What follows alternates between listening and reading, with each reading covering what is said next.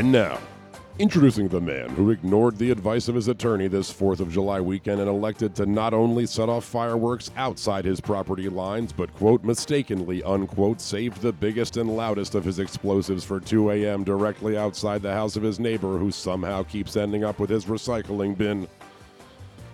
While he says he had a largely enjoyable weekend, he will have to appear at the courthouse after his temper flared in response to being told that not only were the burgers and hot dogs plant based, but he was also, in fact, drinking Colombian decaffeinated coffee crystals.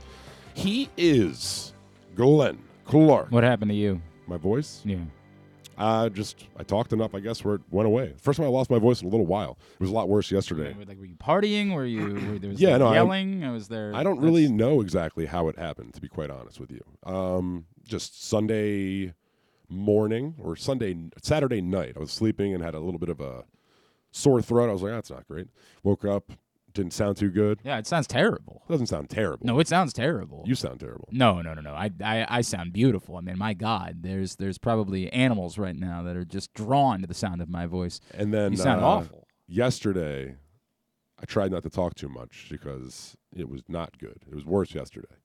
And so it'll probably be bad later today as well. No, not great. Not great. Good morning from the Chesapeake Employers Insurance Studio of Pressbox. It is Glenn Clark Radio. I'm Glenn. He's Kyle. Young uh, Jack is here as well. Where did you go this weekend, young Jack? Where were you? I was just hanging out with like a bunch Th- of I mean, my God. The microphone. How many Jack. times? What are you? What are you doing? How many What are you- times are we have you- going to how tell have you you? not yet moved closer to the microphone? We're we're screaming at you. Just talk into the microphone. That's the way that we do shows. That was bad. That It was was bad. really bad. that bad. one was bad. Might be the worst effort yet. That was really bad. I, I thought he was just having a conversation. Right? Yeah, yeah, yeah. Because when we're on air, we love to just have conversations. Where were you this weekend?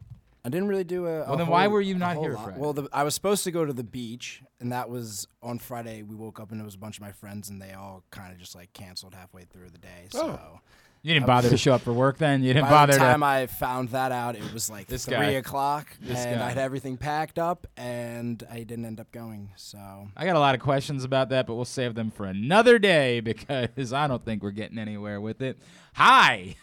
Hi. I bet there's a lot of this. People struggling coming back on a Tuesday after a three day weekend. I'm guessing it's not just here.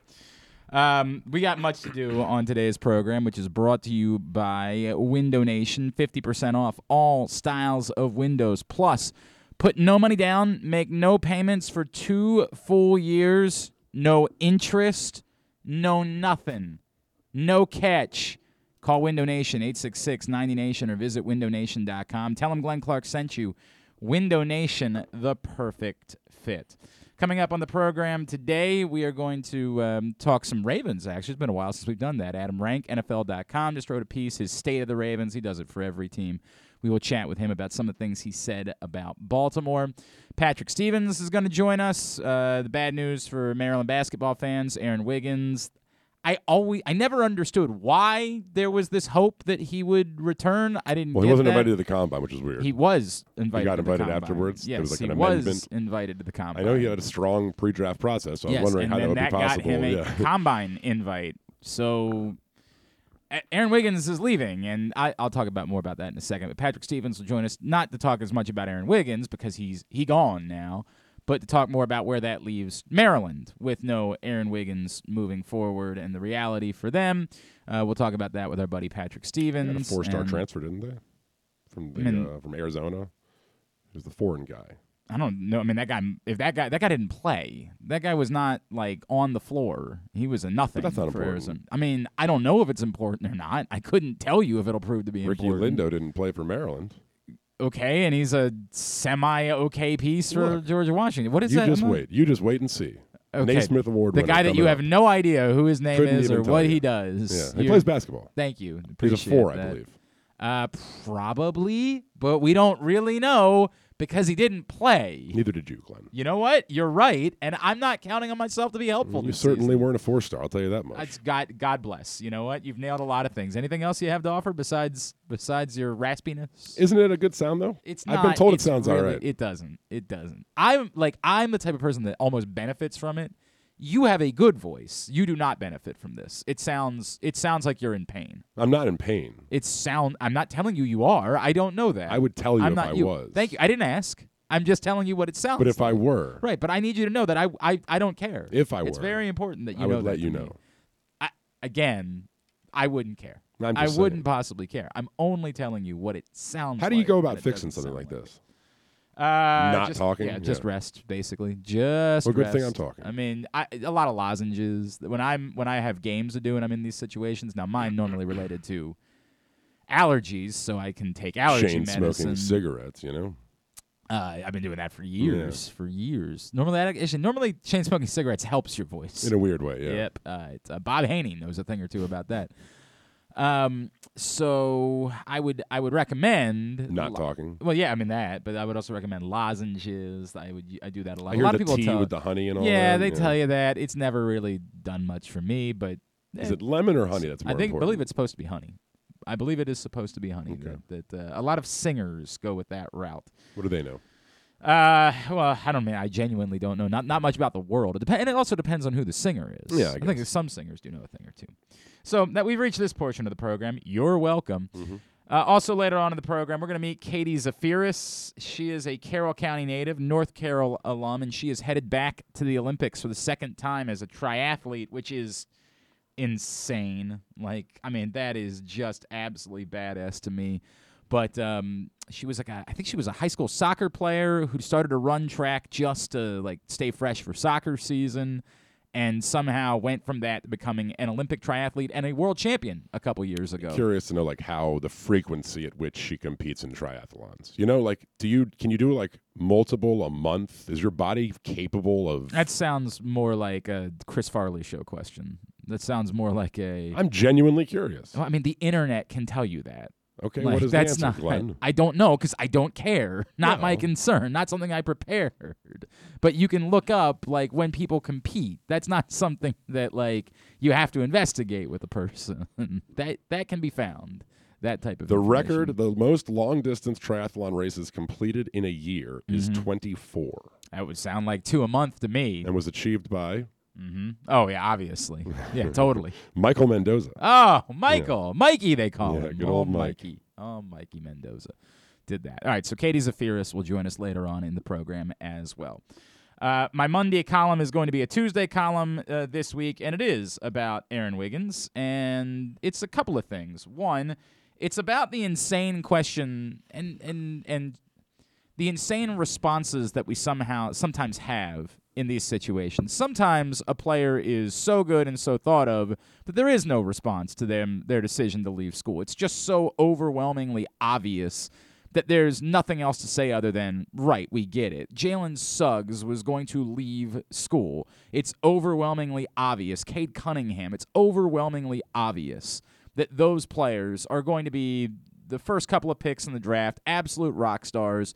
Of course, they're leaving. When you get past that group of players, there tends to be more of a varied reaction to these announcements. And the reactions tend to be something along the lines of, well, we'll see if that ends up being a good decision, or, boy, I hope he's getting the right advice from people, or something along those lines. And it's badass insane because we never say those things about Eric Ayala. We never say, boy, I hope he was getting the right advice. I hope he doesn't regret making that decision to return to school. Because the truth is, we're not thinking about the player whatsoever. We don't give a rat's ass about the player. What we care about is our favorite team.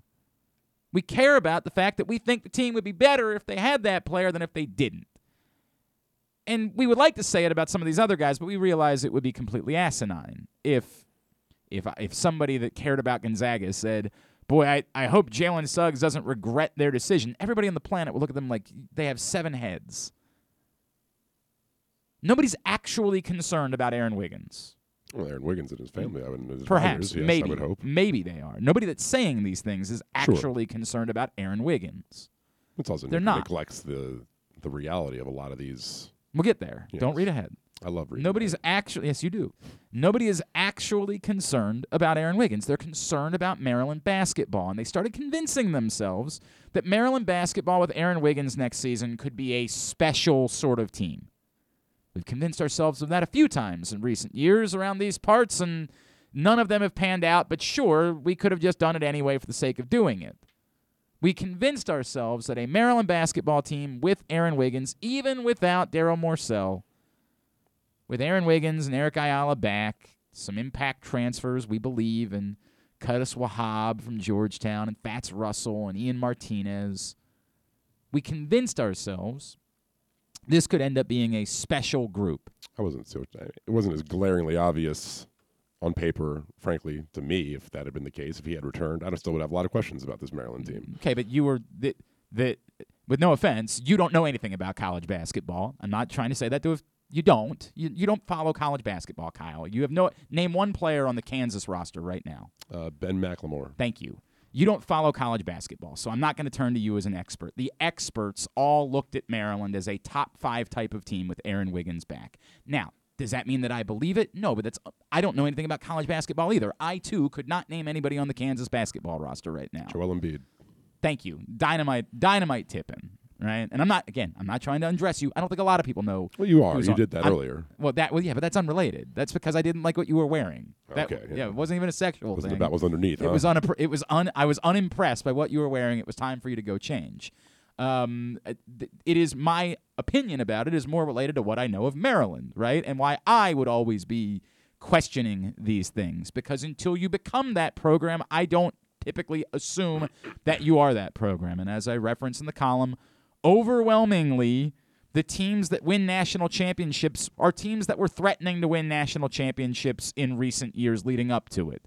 Sure, Baylor hadn't made a run to an Elite Eight in a very long time, but they were the number five team in the country when the season ended the previous year. They would have been a threat to make a Final Four had there been an NCAA tournament typically the teams that win national championships are teams that are dancing around winning national championships in the years leading up to it. Typically, the way that it works is that you build yourself up as a program to become a threat to win a national championship and then ultimately win a national championship. Maryland has not done that, or If frankly, Baylor had a chance. You have to acknowledge that if Baylor had a chance in the year the tournament didn't happen, then Maryland did. I do too, not, right? because Maryland was the number 12 team in the country and was trending the wrong way at that point. Maryland was doing what Maryland has often done during the course of this era. They were not a team that was playing like they were a threat to win a national championship. Now, I get it. Uh, the people that love the, the Mark Turgeon sycophants in the world would like to pretend like they were and would like to point out that it was probably their best like- chance under Turgeon, right? Like doesn't that is- that is not- not that is not much of a bar. I understand. Yes. Um, and that's not me saying it would have been impossible. I can't say that, of course, because there was no tournament. You never know what types of goofy things would have happened in the tournament, but we all saw the same team down the stretch. They were a team that was not playing well at the most important part of the season, and there is less reason to believe that they would have done something significant than there is reason to believe that it might have been just the same story that it had been so many times for Maryland basketball of this era. None of which is to say that if Aaron Wiggins had returned, it would have been impossible for them to do something, for them to make the deepest run they've made under Mark Turgeon, even if it's not to win a national championship, to do something more significant than what they've done so far, which is unfortunately nothing. Well, they would have, of course, been better. There's no doubt they would on have been paper, better they abs- on paper they would have absolutely been better. There's no question about that.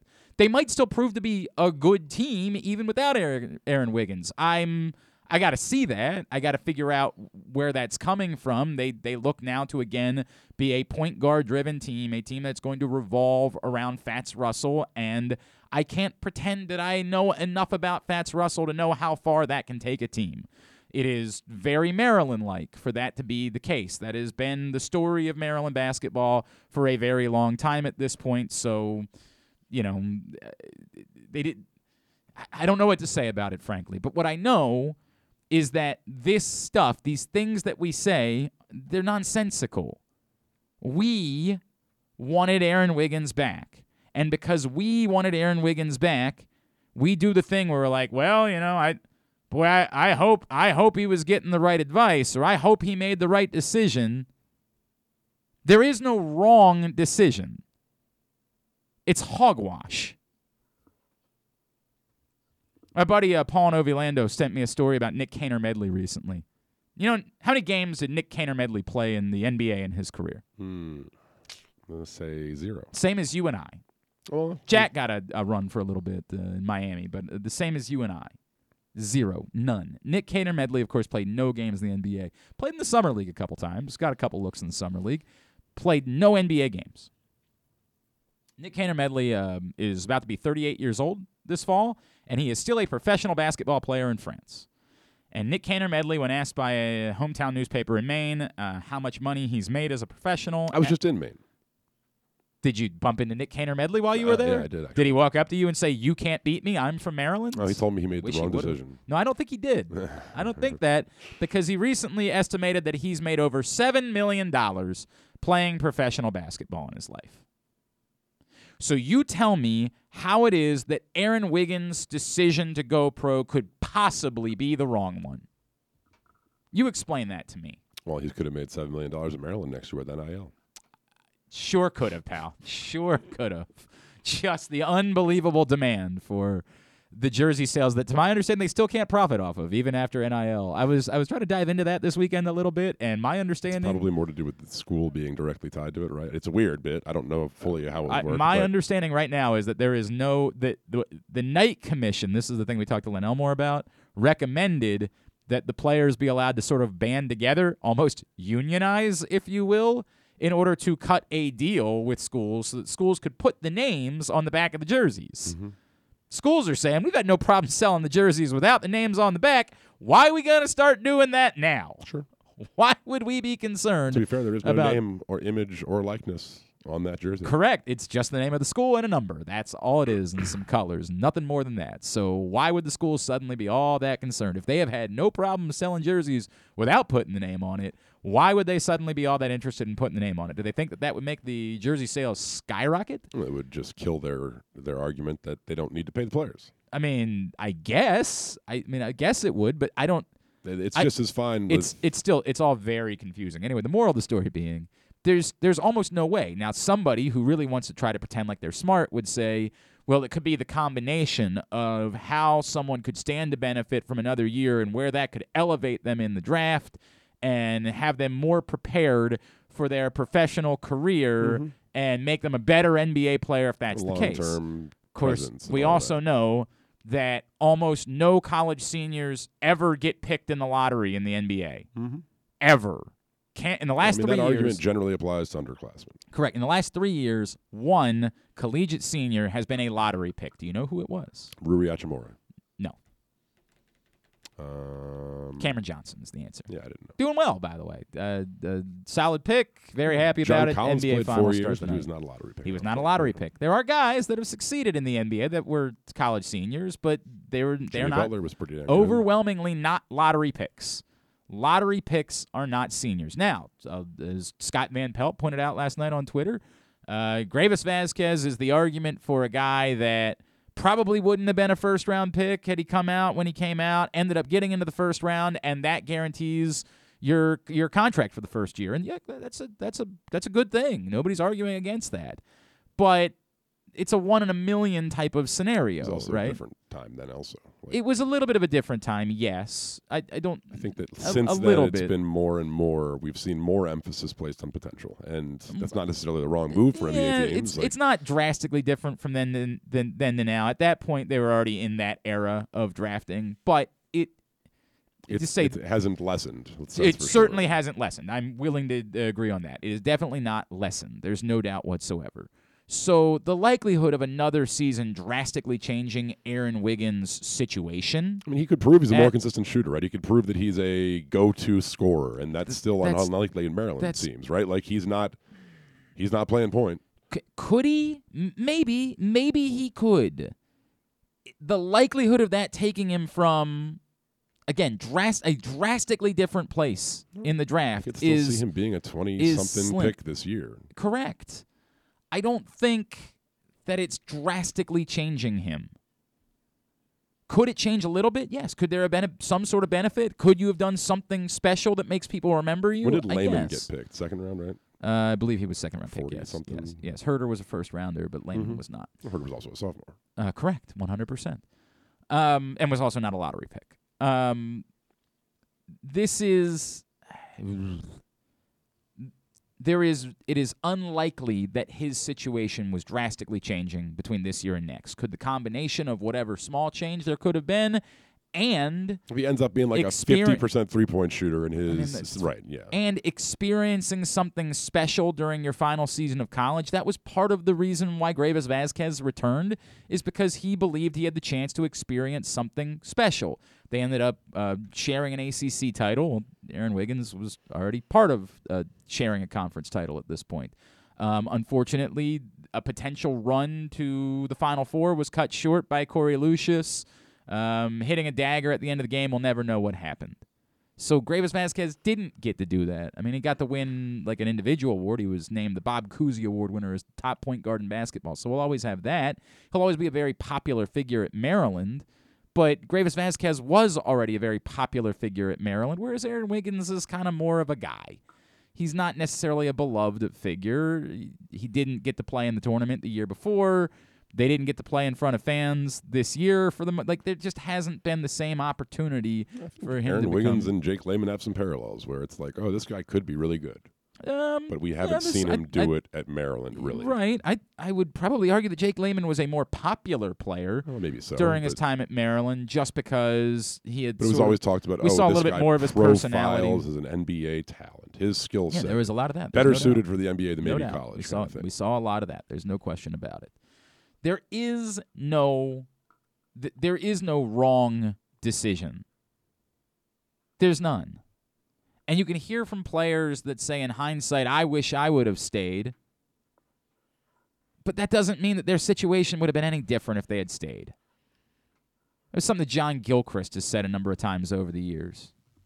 Of course, John Gilchrist in a far different situation and a far different era of basketball.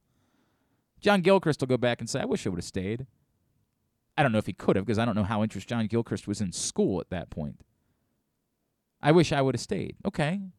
Would that have changed anything? Would that have made your career lengthier? It might have given you another memory or two that would have been neat. Would it have drastically changed your branding opportunities? There are some people whose accomplishments on the collegiate floor change their branding opportunities because they're forever associated with Mhm. something special that occurred. Maybe. M- maybe. But it's slim. The chances of that are slim. Let's be fair. So, what reason was there? The truth is, this was this was the right decision. And by the way, if he had returned to school for whatever reason, that would have been fine too. I didn't really understand why Jalen Smith came back for a second season, but he did. Probably helped himself Maybe. draft wise. Maybe, I, would think. I don't know if he would have been a top ten pick. I don't know, but there were a still lot of been a first round pick. there definitely were a lot of people that believed he could have been a lottery pick just based on potential.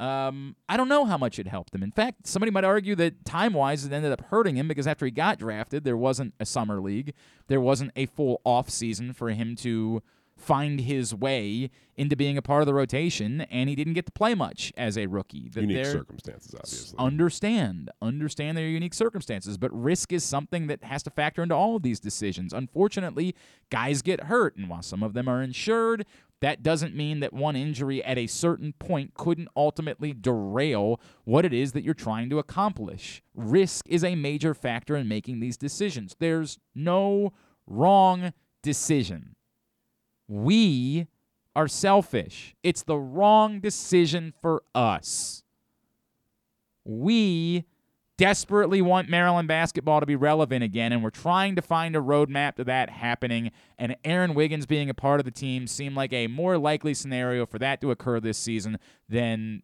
without him. And because of that, and because the fact that he's not an obvious top five or 10 pick, we say these things. Well, I hope he's getting good advice. What is the bad advice he could be getting? I don't think it's quite like a he got game sort of thing where it's like, Like- yeah. What what what what possible bad advice could he be getting? We we Unless he's signing away his, you know, like he's signed up with an advisor who is proven to prey on their athletes and yes, and they're steal going to take their all their money. That's a completely different scenario than whether going back to school was the right decision or not. That's a different Oh, yeah. conversation. I I hope that all young people make have have good people in their life that don't steal their money. Like I hope that's the case. But the notion that we can go back and judge this on someone's NBA success and say, well, Diamond Stone made the wrong decision because he's already out of the league. Diamond Stone is still playing professional basketball somewhere, and nobody thinks the Diamond Stone would have been drastically better had he returned for a second season. It seemed like the Diamond Stone thing was over after year one in College Park, that there was no interest. He didn't appear to be interested in going to school whatsoever. He wouldn't have been eligible to come back for another year, which is regularly. Jordan Williams went through that once upon a time at Maryland, where he couldn't have come back for another year because he didn't bother going to any classes in the second half of his.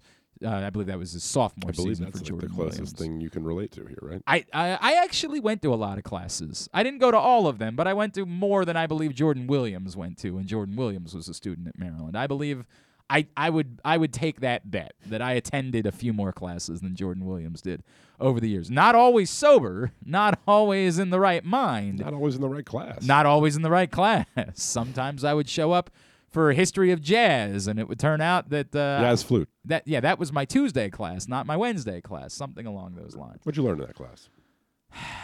I learned a lot About Utah, actually. you know? Yeah, I learned a lot about Utah. Correct, the land of the Jazz. That's what Mhm. everybody knows it as, is the land of the Jazz.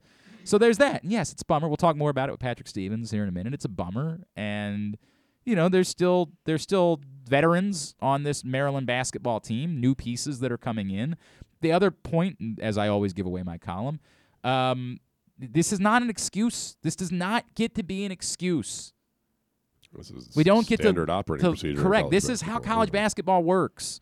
You don't get to look back at the end of next year and say, Oh, we lost "Yeah, our best player. well, but only if they had only had Aaron Wiggins." we were lucky to uh, have him for three years. Correct. probably. Imagine if all of the teams in college basketball got to keep all of their good players for four years. Yeah, it used to happen. I mean, once upon a time that was a thing. They had JV. But like the notion that Maryland should be allowed to keep the the, the, the way the co- competition should work next year is all the other players lose their or all the other teams lose their good players, but Maryland gets to have Aaron Wiggins. Mm-hmm. It's nonsense. I think it's clever. It, oh, it's a hell of an idea if you can make it work. I don't disagree with that. If you can figure out a way to force it, it's a hell of an idea, and we should look into it. This is the system. This is the competition that you have signed up for. The coach is getting a $17 million extension because he's got to coach up the players that he has and develop them into being ready now. You don't get to say, well, it was a bunch of new faces at the end of next year. Well, it was tough because you had all these transfers that were coming in and you were asking uh, freshmen to play earlier. That's the way the sport works. That's college basketball. Period. Sometimes people get lucky. Sometimes there are scenarios where a good player maybe got hurt, didn't get to show all the things that he wanted to show, and does decide to come back. And you are a little bit more fortunate in that way. You get a bit luckier, or a good player just isn't thought of as a particularly strong pro prospect. Probably the best example, probably of somebody who benefit. Actually, this is a senior who was a lottery pick, Buddy Hield. Probably was the most beneficial of this whole conversation. Mm, I- there's no doubt, right? Now, they didn't win a national championship. No, Didn't but change he that. but- definitely uh, increased his value in his Yeah, senior year. Sure. You sure. know? I mean, I, I don't know that. I got to be honest with you. I don't know that. I think he did, but I don't know exactly where he would have been if he had come out af- after his junior year. I don't know that. He certainly was a, a, a hell of a senior player. There's no debate about that. He was it was a hell of a player for four years. Um, Luka Garza isn't thought of as a pro prospect significantly. It's a different story than Wiggins, right? Like he's a Well, hell of a college basketball player who Was thought of as more of a pro prospect. I understand. What I'm saying is in No, I'm talking saying about that Wiggins is more of a fit for the NBA than Luka I, Garza. I understand that. What I'm talking about is the teams that happen to get to keep their players for longer. Sometimes you get lucky that a good college basketball player is not thought of highly Mm-hmm. as a pro prospect. And so you get to keep that player for a little bit longer than you might otherwise. Jordan Bohannon. Or. Sure, somebody along those lines. These things occur sometimes, and teams get lucky in that way that they get to keep their good players. But you don't get to assume it. There should have been no assumption that Aaron Wiggins was going to be in College Park for four seasons. As Kyle pointed out, they're probably lucky that he was there for three. This is the reality. It's not, you don't get to use it as an excuse. You don't get to say, well, you know, Maryland just they just didn't they didn't have the talent that other teams had. That's that's on this program. This program picks what talent they have. You say if only Wiggins returned for his fourth year. We'll go around college basketball. Correct. Every program has that. Maryland would not be the best team if everyone stuck around for four years. It wouldn't be close. Wouldn't be in the conversation. That's my. That's the point about you know Maryland would get to keep Aaron Wiggins, but nobody else get to have their guys. It's not an excuse that you get to use later. Sure, it was a disappointing season, but that's because they lost Aaron Wiggins. They should have been assuming that they were going to lose Aaron Wiggins and putting together a roster that was ready to go compete for a national championship. I get it. Only one team wins the national championship, but to compete for one, assuming that Aaron Wiggins wasn't going to be there. Except in UCF, they won it with the other teams. Thank you. That, that wasn't in basketball though. But that you was get in, it. I understand what you're saying, but it didn't happen in basketball. Yeah. Right. Only one team gets to win a basketball Okay, national thank you. championship because they have a tournament that Thank you. crowns a national champion and everybody gets to participate in it. Nobody gets. Thank you. Appreciate that. All right, so there's that portion of the program. Today's show is also brought to you by Glory Days Grill where the summer menu is available now. Ooh, I am excited about the Glory Days Grill summer menu. The summer faves like the very berry salad with grilled chicken. Oh, I remember that from last summer. It was so good. Oh. And the uh, the shrimp po' boy, so much more, all available at your neighborhood Glory Days Grill, glorydaysgrill.com, in order to find out more. Uh, congratulations to Cedric Mullins. I am certainly happy for him, but it is a I am I have not been able to celebrate as much as a lot of people have.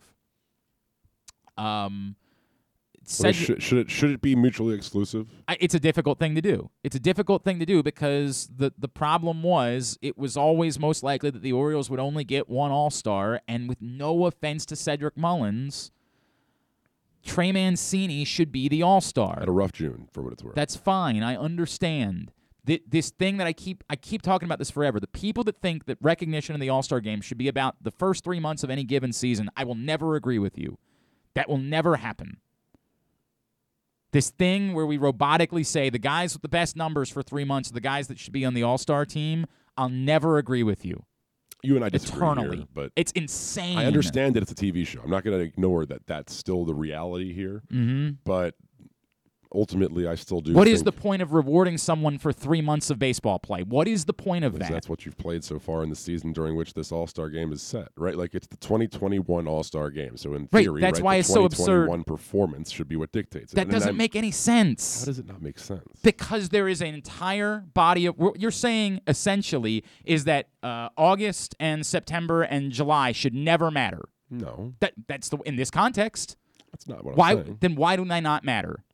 Well, they don't play the game then, right? Like that's not how that's worked, right? So that was last season. You would be honored in the MVP race for anything like that. So the All Star game is just pointless. yeah, to an extent. Okay, so that gets back to the original point. The All Star game is pointless. It's a television show. It You should put your best television show together. I hear you. Look, that I, that's the that's the answer. The I notion that an All Star the- game should be about three specific months of a season is insane. It's stupid, and we get so caught up in it because we're able to just look at numbers and say, "Well, we can define who the best players are for three months." Who gives a flying f? Cedric Mullins. No doubt, Cedric Mullins this year cares about that. And I hope that Cedric Mullins at the end of the season has the same numbers. I hope the next year Cedric Mullins has the same numbers. And I'm not rooting against Cedric Mullins. I love Cedric Mullins. God bless him. Cedric Mullins, huh? Did I just say Cedric Mullins? I love him too. I, who doesn't enjoy a good Cedric Mullins? The All Star game should not be about who are the guys having the best three months. It should play a factor, it should play a role in deciding who those players are. The All Star game should be a place for guys who deserve to be there. Trey Mancini's career makes him deserving of being there. Cedric Mullins' three months have been great. And if there was a spot for him too, I would love for him to be also on the All Star team. But it was a much higher priority for me for Trey Mancini to be there than it was for Cedric Mullins. Cedric Mullins, if you get to keep playing like this, you can be an All Star 100 times in your career. If the team was better, there would have been no problem. He obviously would have been on, on the All Star team. And I would have liked for both guys to have made it. This is not me rooting against Cedric Mullins. It's the problem that comes with having a bad team and only getting to have one All Star. And it's the problem that I have with the way that people are treating the All Star game. Like the All Star game should only be a reflection of three months of baseball, and that's nuts. It's nuts. It's saying that the other months of the year will never matter for the All Star game, and that's crazy. That's bonkers.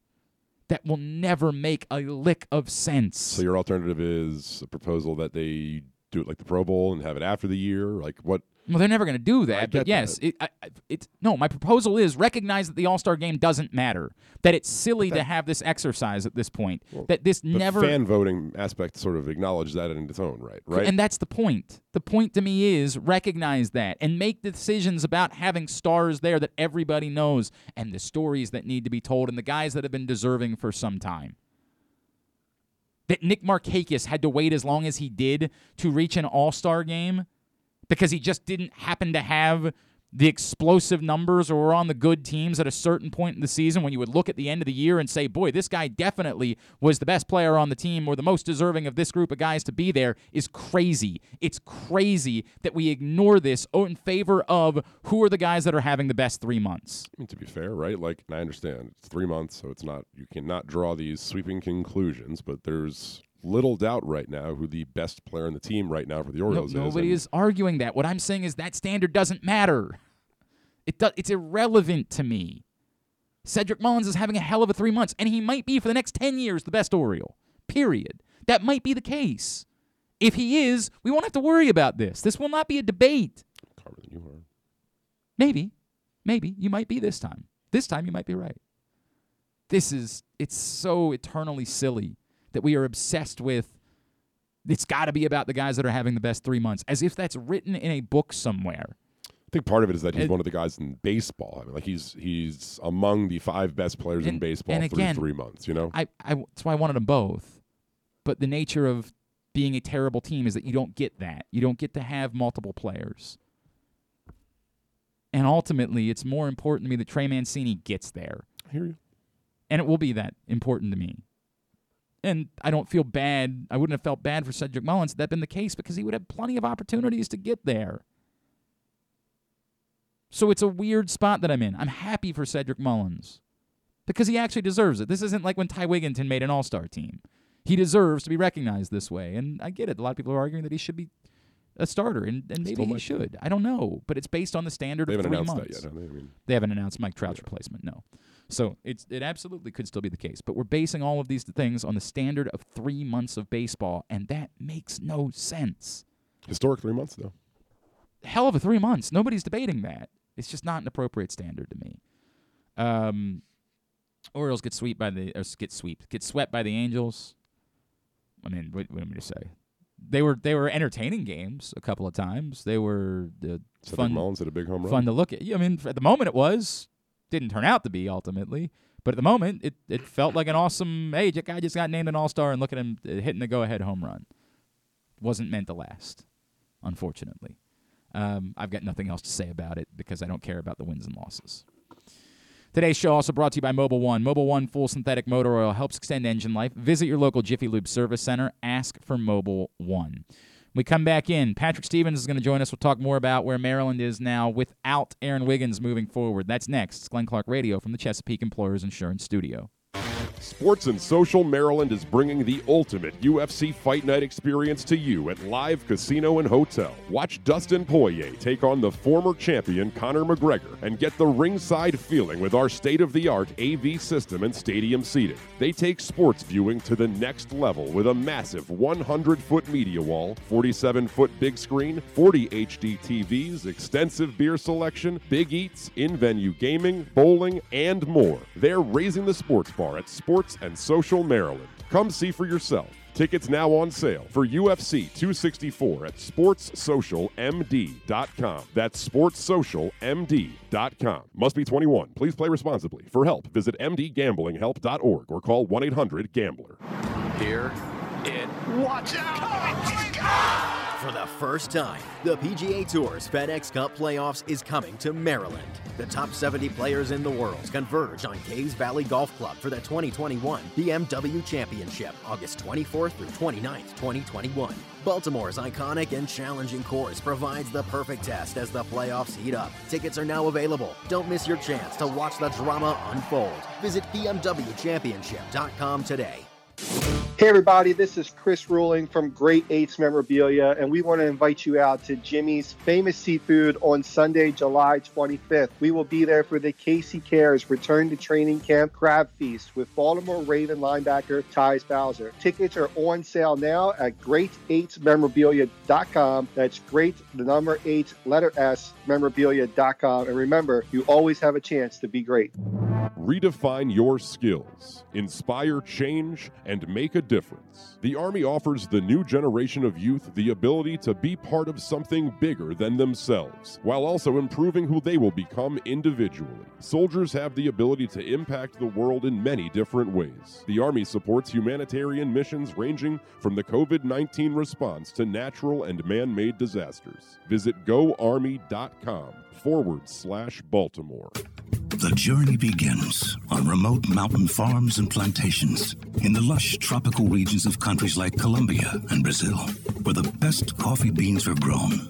The beans are harvested by hand, carefully sorted, bagged, shipped, and finally roasted.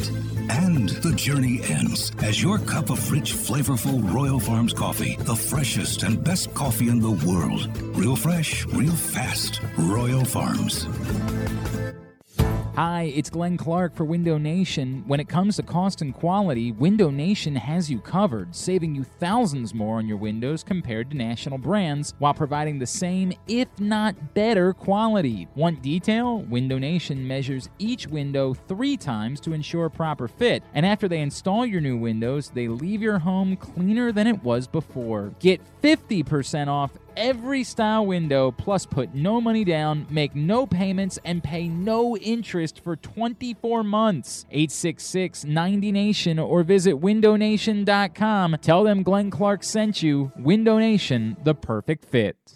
The latest edition of Pressbox is available now. On the cover, Thomas Kenzora profiles University of Maryland quarterback Taulia Tagovailoa and his chance to deliver the Terps to Big Ten prominence this year. Also inside, Bo Smolka breaks down the Ravens' offensive line, a look at Coppin State's Olympic connection, and much more. Press boxes available for free at over 500 area locations, including 60 Royal Farm stores. And you can always find the entire edition, as well as the best daily coverage of the Orioles, Ravens, and Terps at PressBoxOnline.com. URL. You are listening to Glenn Clark Radio, Radio at glennclarkradio.com. Don't let the insurance industry get one over on you. Call C3 to get roof and siding repairs for just the cost of your home insurance deductible. oh, 410 401 9797 or C3America.com for your free analysis. John, I thought the manager's selections for the All Star game were customary to pick guys who deserved it but weren't voted by the fans. Is this all changed now? No, I mean, that's what they're th- they're doing. I'm saying I have a problem with the standard for which someone is is labeled deserving, or it's a very that's not even true. It's a very unique situation here. Mancini that- hasn't been like playing out of his mind to the point where it would be a foregone conclusion. No, that this the is that- managers would that choose to him. me, you know? and and my under. and I had talked to a baseball person maybe a month ago who said baseball's not going to get this wrong. They- They're going to go to Kevin Cash and they're going to say, "Dude, this, this guy needs to be on the team." Now, maybe, in, in talking to the person that had told me that, maybe there was a bit of a change of heart after Trey Mancini signed up for the home run derby. They felt like This is publicity. that was enough. enough. I still think that's a mistake. Like, why? Why would you want? It's on a different network. There's a different audience. Why would One you want make less? the argument in theory that you'd have more cumulative time to talk about him during the Derby than you would in the All Star game, where he might be playing only Maybe, one but inning, you literally know? have a stand up to cancer moment during the All Star game Sure. every year. Um, the thought would be that perhaps there still could be. He's going. We already know that Trey Mancini is going to be in Denver. If someone else bows out, he would be an easy person that would be right there to say, "Congratulations, now you're on the team."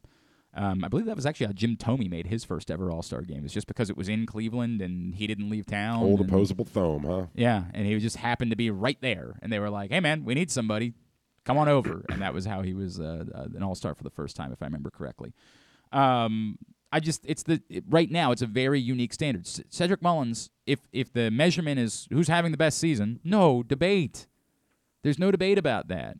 But in the very unique circumstance of, hey, one guy from this Orioles team can be an all star. Who was your priority to be on the all star team?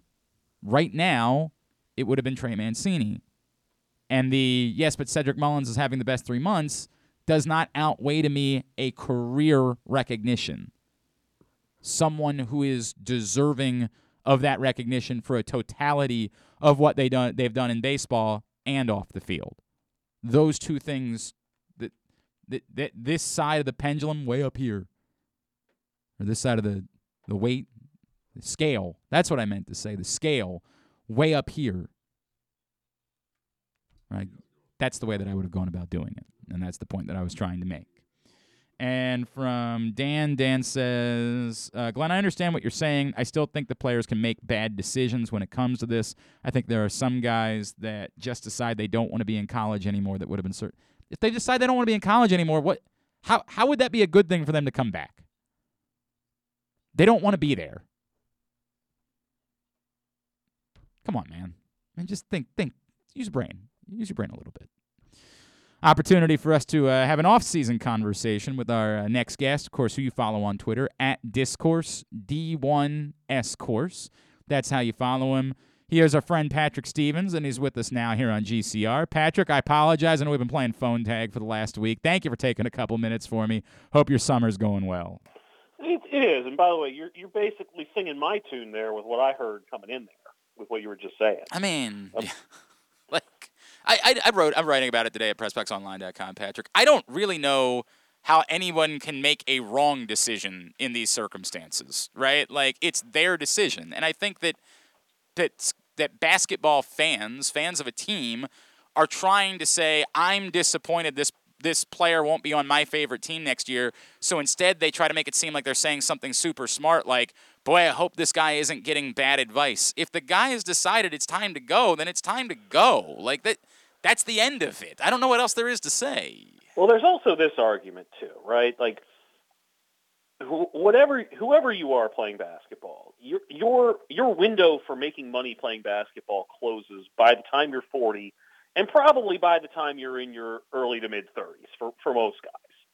So, every year that you're playing where you're not getting paid, and obviously there's a little bit of money that could be had there now with the NIL stuff, but any any year that you're not pay you know, getting paid uh, a full time salary to play basketball is money left on the table. And while you might not necessarily make as much money in Serbia as you do in Sacramento, uh, or as much money. Yep. Uh, you know, you know, basically, you know, pick your pick your scenario there, right? Yep. As much money in, in Lithuania as you might in, in, in New Orleans or something like that. You're still getting paid. You're still having a pretty good life. I, I found so, I found a story that was written in Maine recently about Nick Caner-Medley, Patrick Stevens, who estimated that in his pro basketball career he's made over seven million dollars. Pretty good.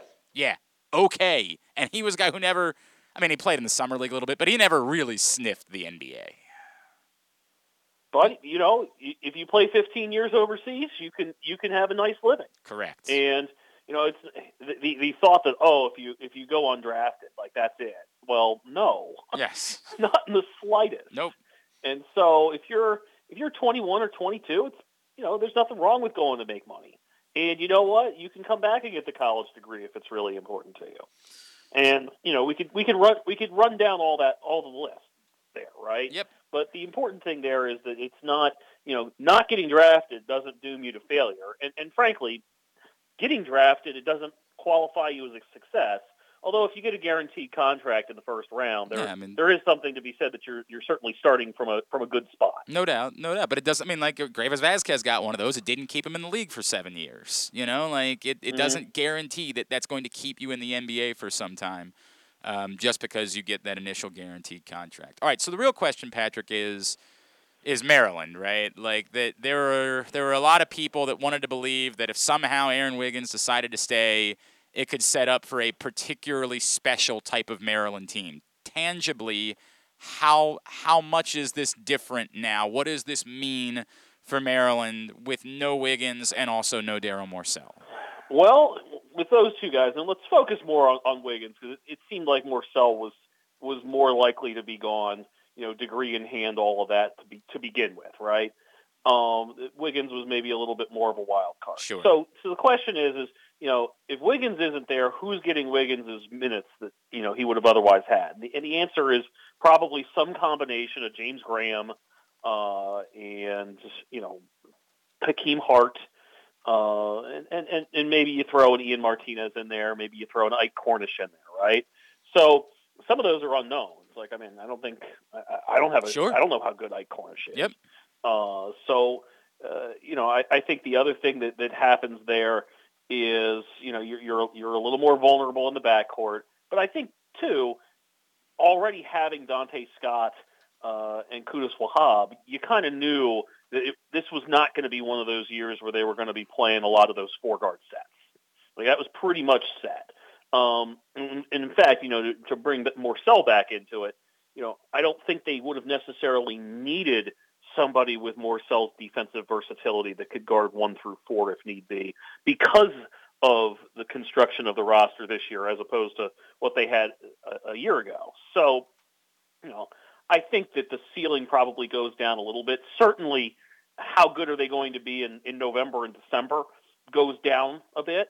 Uh, you know, I, I'm not sure I was ever completely convinced that this was going to be a top 10 team to begin with. Yep. Uh, but I don't know if the overall ceiling for the season dramatically goes down. I mean, is it worth a game or two? Maybe. Um, but but I think that there's still going to be a rock solid, you know, top five in the Big Ten, top 25 to 30 nationally type of team, and and and that's about what I thought going into all. Is it is it fair to assume that this is going to be reminiscent of a lot of Maryland teams now, in that this team is going to run through the point guard? It's going to be sort of Fats Russell's team to begin with, and you know that that Wiggins was the one guy that could maybe be the difference in in that style of basketball being what we saw next season. Yeah, I mean, I mean, remember, like, you know, it, it's funny that as, as big a deal as, as we're going to make of this, it, it, it's, it, you know, Aaron Wiggins didn't lead the, lead the team in scoring Right. You know, that was Eric Ayala. Um, and so, I, I now granted, you know, let's not kid ourselves. Aaron Wiggins played a lot better towards the end of the season. You kind of finally waiting for the for for for that breakout stretch, and it came there from about, you know, I'd say probably after that Penn State game uh, in in early February. From then on, he was he was really really good. Uh, but yeah, I, I think that you, know, you say it's Fats Russell's team. I mean, I think in a lot of ways it's Eric Ayala's team, just Okay. because he's been around for four years. You know, and I was I was kind of toying around with the scoring list and thinking, well, what if he scores another 500 or so points? Because that's you know that's about 15 and a half points a game, which isn't far off of what he did last year uh, over like 30 some games. And where does that leave him? You know, career wise at Maryland, and it's in. It's funny. Nick Caner-Medley territory, Laron Profit, Jake Layman, James Gist, those sorts of guys. Mm-hmm. Uh, and, and all of those guys, I think you would have said, you know, uh, maybe to a lesser extent Layman, but but certainly a Caner-Medley or a Gist. You know, those those were their teams, uh, their senior year. So I think I think this is Eric Ayala's team, but I agree that Fats Russell's going to have his have the ball in his hands a lot this year. Patrick Stevens is with us here on Glenn Clark Radio. And I think the only reason I say that is just because like they didn't seem to have that point guard a year ago, and I don't know. I just feel like when that guy arrives and knowing what we've seen of Mark Turgeon basketball, it just sort of feels like it's it's almost it's an it's a trap situation. It's almost Admiral Ackbar, right? Like it's just going to become a point guard team again. That that's the way that it's going to go. But I, I certainly Yeah, I, I mean, there's un, there's there's an understandable reason for saying that, right? Yeah. There's there's the progression from Stoglin to Wells to Trimble to Cowan, Yep. and you know, of all those guys, only only Wells was a guy that didn't have the ball in his hands all the time, basically. Yep. Um, but you know, it, it's funny because the next step to that, when you start thinking about, well, you know, it, it's a it's it's a team defined by its point guard, is the one thing that we haven't talked about a lot over the last couple of years, which is the turnover issue. You know, everybody complained for years and years and years, and, and understandably so, uh, about how Maryland committed too many turnovers, and that, that actually hasn't been a problem last year or the year before. Year fair. before, obviously, you have a senior point guard in Anthony Cowan Jr. Yep. Last year, you didn't have that, and it still wasn't really a problem. So, you know, I think if nothing else, if you're Maryland, you hope that you've solved that problem. Uh, point, you know, dominant point guard or no dominant point guard, and that some combination, you know, in all likelihood of Russell and Ayala. I mean, it might not be that much different than what we saw with Cowan and Ayala, uh, where you know I think Eric had the ball in his hands. I, I wouldn't say he was, you know, the point guard on about more than maybe a third of the possessions, but you know he brought the ball up the court a fair amount too. So wouldn't be stunning if if the duties are split in a, in a similar fashion this year. What else has been going on? That, that I mean, like every the only college story that anybody's been talking about is NIL. It doesn't actually impact anything related to the games that we played. What else has been going on since, say, the Mike Krzyzewski announcement? That maybe is more interesting. A player that's returning that that could impact college basketball that maybe wasn't expected to. What else? What headlines have we been not paying attention to because it's not college basketball season that might be more interesting by the time we actually get to the start of the season? Well, I think a lot of it's just guys making their their decisions as to whether to remain in school or to, to ultimately stay in the draft. Um, and, and you could run down any any number of guys uh, that fit that list. So, but you know, overall, I, I do think that a good chunk of the stuff that's been going on has been very much overshadowed by Yeah. you know who happens to be making some money from a burger joint or whatever. Which you know, good for everybody for being able to do that. One hundred percent. One hundred Um, percent. But yeah, it, it's you know I, I think I, I I I think the one thing that you definitely do take away is that there's been a fair bit of kind of you know waiting to see how some of these decisions go and who ultimately jumped into the in, onto the transfer wire at the last second. Uh, but I, I, I think there's probably a few more key guys still to come on that front. But uh, I- think overall, you know, it's been much more draft oriented than anything else. All right. Uh, are you surprised at all that Dave Pietramala couldn't get a head coaching job? Well, there wasn't any that opened up. Yeah. year. Yeah. besides Syracuse. So, I mean, he wasn't going to take a D two or D three job. Yeah, that's fair. all That's fair. That So, this is the step, right? uh, so I would, so I would say, you know, that, that he said he went 0 for one, and Syracuse hired Gary Gait doesn't come down as a as a giant shock. I, I will say that I think that's a, a great hire for Syracuse to, to bring Petro in. No, That's no just, uh, question. Yeah. that's uh, that that's one of those things that gets your attention uh, for sure. Although it is worth pointing out, um, you know, I, I think Pietramala is a, is a more relevant figure to you know people that are getting recruited right now than, than Gary Gait is, simply because you know Gary Gait's indoor career what ended about 10, 10 years or so ago That's a great point. uh, you know, you, you get that situation where you know if a guy's you know hasn't played since the since the you know current recruiting crop was like seven or eight years old, it, it might not have as much resonance as you think it does. But I, I think ultimately, uh, you know, Gary knows Syracuse. Uh, and he also knows that you know basically hiring a head coach for defense, which is essentially what that looks like, uh, has a chance to be really, really uh, a, a, an, an effective uh, decision on his part. So a good start, I think, for the Gait era up in Syracuse, bringing Petro on. All right, so let's play our game. Can Patrick Stevens name the MLB teams this particular player has played for?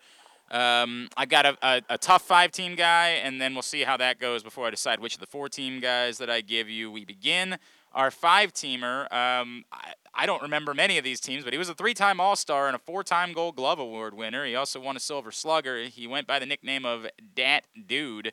Five teams for Brandon Phillips is our first player today. Brandon Phillips. Okay. Well, Brandon Phillips was definitely a Cincinnati Red. Yep, he spent the bulk ten years of his career with the Cincinnati Yeah, Reds. that's one, the, that's the one that I remember yeah, most. of course. There's one other multi-year stop in his career, Um, and one other that I remember. Cleveland at the start. Yeah, he was in Cleveland at the start. Absolutely, spent four seasons in Cleveland. It's- Okay. Um, I feel like at the end he was in Boston. he was at the very end in 2018. He was in Boston. Am I remembering Atlanta? In That was the one that I oddly remembered. He spent like a half a season with Atlanta. I believe he was in a significant trade, and that's the reason why I remember it. I believe um, it wasn't significant, but he was in a trade. Take it back. He was traded And so I'm missing one He- spot for he, Brandon Phillips. he was traded again in 2017. Despite the fact that he played pretty well in Atlanta, um, he was traded again and spent the final month of the 2017 season elsewhere. yeah, I'm. Yeah, I mean, I'm not quite sure about that. I'm, maybe San Francisco. Uh, you know what? You were you were sniffing around. It was on the West Coast. It was the Angels was the Okay. other stop. But four for five on Brandon Phillips means that I don't have to give you something stupid easy as far as a four teamer is concerned. So instead, I will give you a three-time All-Star and a man who went on to become a successful, uh, at times controversial manager. Four teams for Ozzie Guillen. Ozzie Guillen played for four teams. He did. I I remembered three of them right off the top of my head, by the way. So I thought All right. Well, he was definitely with the White Of Sox. course, where he won spent the, rookie- bulk of his rookie- career with the White Sox. He was an Oriole. He was in 1998 when they were trying to figure out uh, how they would move forward from those two good seasons. He was in a, an Oriole. Uh, Atlanta. That was where he went for the two seasons following. So you remember the three that I remembered off the top. I did not remember this last stop. So what were the years on his? It was 2000. He finished his 2000. Yeah, he finished his career. Throw Tampa in there. Oh my God! of course you did. Of course you got it. Why would I ever doubt you? Why would I ever doubt you? At Discourse, D1S Course on Twitter is how you follow him. Um, I, I, you're doing. I know you're doing some baseball, but uh, I don't. Is, I, I, I'm not sure what else I can plug for you, Patrick. Do you have any stories Not- not much anywhere? right now, All right. unfortunately. Patrick, appreciate it. I'll be in touch. Thank you for taking the time for us, as always, my friend. Take care, Glenn. Patrick Stevens, of course, of course, would come up with Ozzie Guillen as a Tampa Bay Devil, Ray, because of course he would. I have no recollection of that whatsoever in my life that he finished his career in Tampa. Uh, hour number one of today's program is in the books. Uh, if you missed it last night, Stan the Fan Charles and Ross Grimsley caught up with El Presidente, the great Dennis Martinez, Orioles Hall of Famer, one of the great pitchers of an era. Tremendous conversation, lots of laughs. If you missed it, find it right now. Facebook.com slash PressBoxSports by clicking on the videos tab or go to PressBoxOnline.com. Stan Shows, as always, brought to you by C3 American Exteriors. When we come back in, we will. Uh, oh, we got to get the young Utes. We will find out what's going on uh, in the world of the young. And uh, still to come this hour, Adam Rank from NFL.com, as well as Olympian Katie Zaferes from Carroll County. All that coming up. It's Glenn Clark Radio from Chesapeake Employers Insurance Studio. Hey, everybody, this is Chris Ruling from Great Eights Memorabilia, and we want to invite you out to Jimmy's Famous Seafood on Sunday, July 25th. We will be there for the Casey Cares Return to Training Camp Crab Feast with Baltimore Raven linebacker Tyus Bowser. Tickets are on sale now at great8memorabilia.com. That's great, the number eight, letter S, memorabilia.com. And remember, you always have a chance to be great. Here it Watch out! Oh my God! For the first time, the PGA Tour's FedEx Cup Playoffs is coming to Maryland. The top 70 players in the world converge on Caves Valley Golf Club for the 2021 BMW Championship, August 24th through 29th, 2021. Baltimore's iconic and challenging course provides the perfect test as the playoffs heat up. Tickets are now available. Don't miss your chance to watch the drama unfold. Visit BMWChampionship.com today.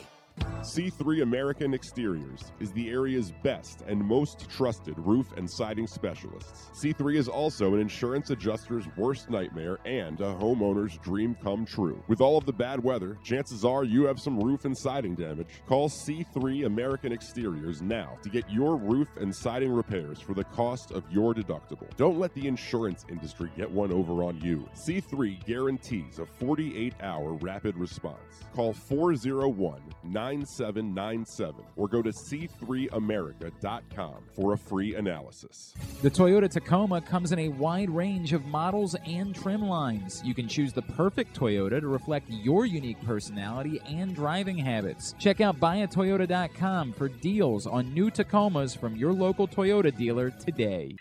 Baseball is back in full in 2021, and the Bat Around has got you covered from bell to bell. Hi, I'm Paul Valley, and you can catch me along with my co-host Zach Goodman every Saturday morning from 10 to 12 on the Bat Around right here at Press Box Sports. We'll break down every win, every loss, and everything in between, plus tell you who we take to rake each week as the Orioles look to get back in the hunt and bring competitive baseball back to Baltimore. Catch us at PressBoxOnline.com slash the Bat Around or at Facebook.com slash PressBox Sports. That's the Bat Around every Saturday morning from 10 to 12 right here at Press Box Sports. It takes time to get rich, flavorful coffee beans from the lush mountain regions of Colombia and Brazil to Royal Farms.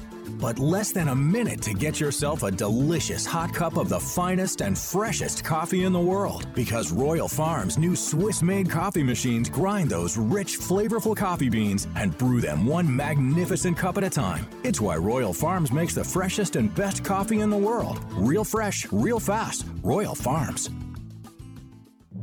Redefine your skills, inspire change, and make a difference. The Army offers the new generation of youth the ability to be part of something bigger than themselves, while also improving who they will become individually. Soldiers have the ability to impact the world in many different ways. The Army supports humanitarian missions ranging from the COVID 19 response to natural and man made disasters. Visit goarmy.com forward slash Baltimore.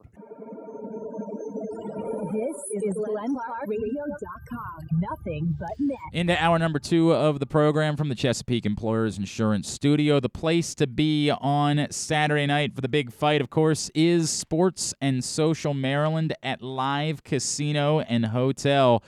It's an amazing new sports bar with a massive 100 foot media wall, 47 foot big screen, 40 HD TVs, an extensive beer selection, big eats, in venue gaming, bowling, and more. Get your tickets right now. There are still some seats available at Sports and Social for Saturday night. UFC 264, Conor McGregor, Dustin Poirier. Go to livecasinohotel.com to get them. Seating is limited. So get your tickets right now for Saturday night and UFC 264 at Sports and Social Maryland. I have been. It is awesome. I have played bubble hockey for like 30 minutes at one point. I almost forgot there were sports on to watch. It's just, it is. You ever um, uh, you know, there's a there's a chain that's that's quite popular that has some games, right? But you look around and you're like, it is nothing but children. This is a different vibe. This is the things that you like about that place, but eliminate all the things you don't like and just make it a haven for hanging out, watching sports. And again, as we all know, gambling is coming legally to the state of Maryland, and this is going to be the place to do it because the sports book is going to be right there. Sports and Social Maryland. Be there Saturday night. Conor McGregor and Dustin Poirier. All right, into hour number two of the program. Jack, are you ready? Yeah. Yeah. All right.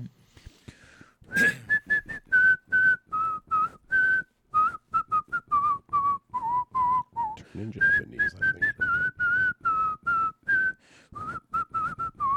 I did the whole thing this time. Did you? For the most part. Um, it's time for Young Utes. Young Utes brought to you by Window Nation. Don't let the insurance industry get one over on you. Call Window Nation.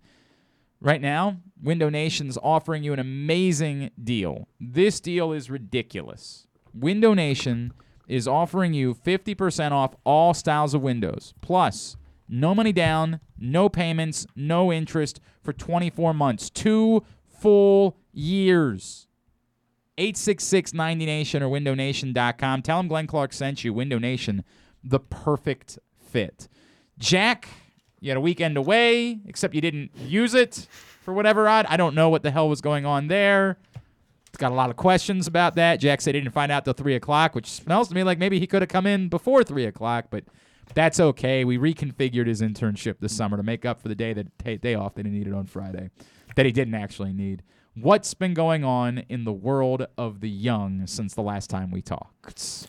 So, um, over the weekend, Bronny James's AAU team played against LeBron James's old, uh, high school team in their basketball stadium, the St. Like, Vincent. like St. Vincent, St. Yeah. What is it? St. Vincent, St. Vincent, St. Mary. Mary's? it was in Something like that basketball stadium, and LeBron obviously is not in the NBA Finals, so he's gonna be- he's he's a parent for the summer, and he attended his, parent for the year. Well, yeah. It's Well, I think, yeah, I think, but- I think his parenting continues. um. So he was in attendance for the game, and towards the end of the game, I, I actually have a qu- like. Is this common that an AAU team plays Yeah, I don't know. against uh, uh, like a, a regular high school team? I thought AAU teams Don't played high against school teams play on AAU teams also? What if they were playing a team? you know, what Yeah, I the got. I kid do was- have. I do actually have some questions about this. I don't think Jack has the answers though. no, I believe it was just the game was played at LeBron's.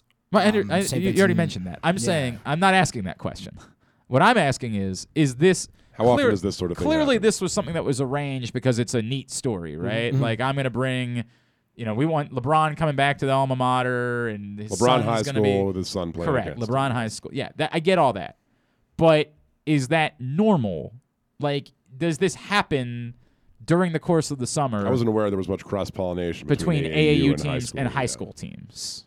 Um, I'm not too familiar, but That's what I was. Yeah, I, I was I mean- afraid that was the case. I was pretty sure that was going to be the case. yeah, I but want you to do more studying next time. all right, as we continue to improve this segment, especially I'm I'm here for three days and I'm gone for for weeks, so I, I it's got to be really locked up by the time uh, KZ takes over on Friday. All right, because if you think I don't know much, wait till you meet now. um, Stan. You actually know Stan. Wait till you meet him.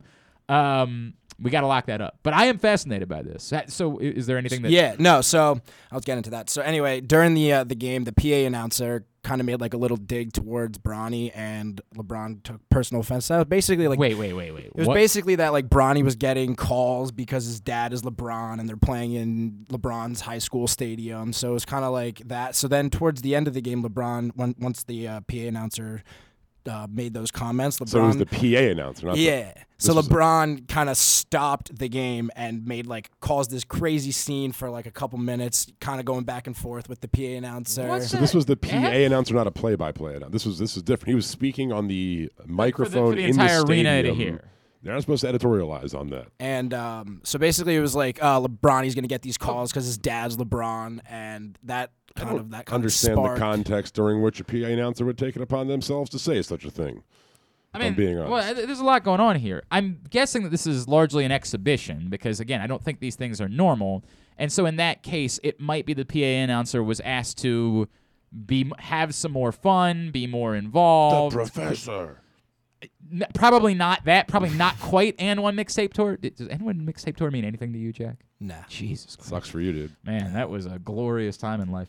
Um, so it's possible that because this was a glorified exhibition, that the PA announcer, whoever it was, a local, you know, Surely he regrets it. disc jockey, was told, "Hey, man, you know, try to try to keep everybody entertained." Might be more of like we see that with DJs a lot of times during these the name? summer games. I'm not gonna do that. Not will never. I I will die before you know what my DJ name was. Is it politically die. incorrect? No, no, it's just embarrassing. Just embarrassing. That's all.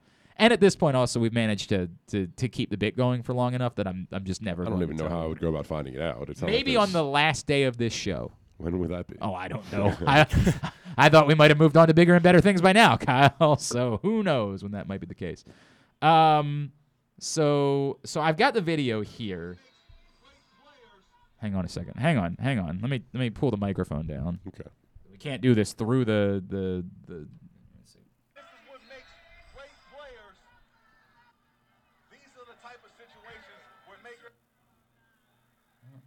It doesn't sound like a PA announcer. It sounds like a play-by-play guy.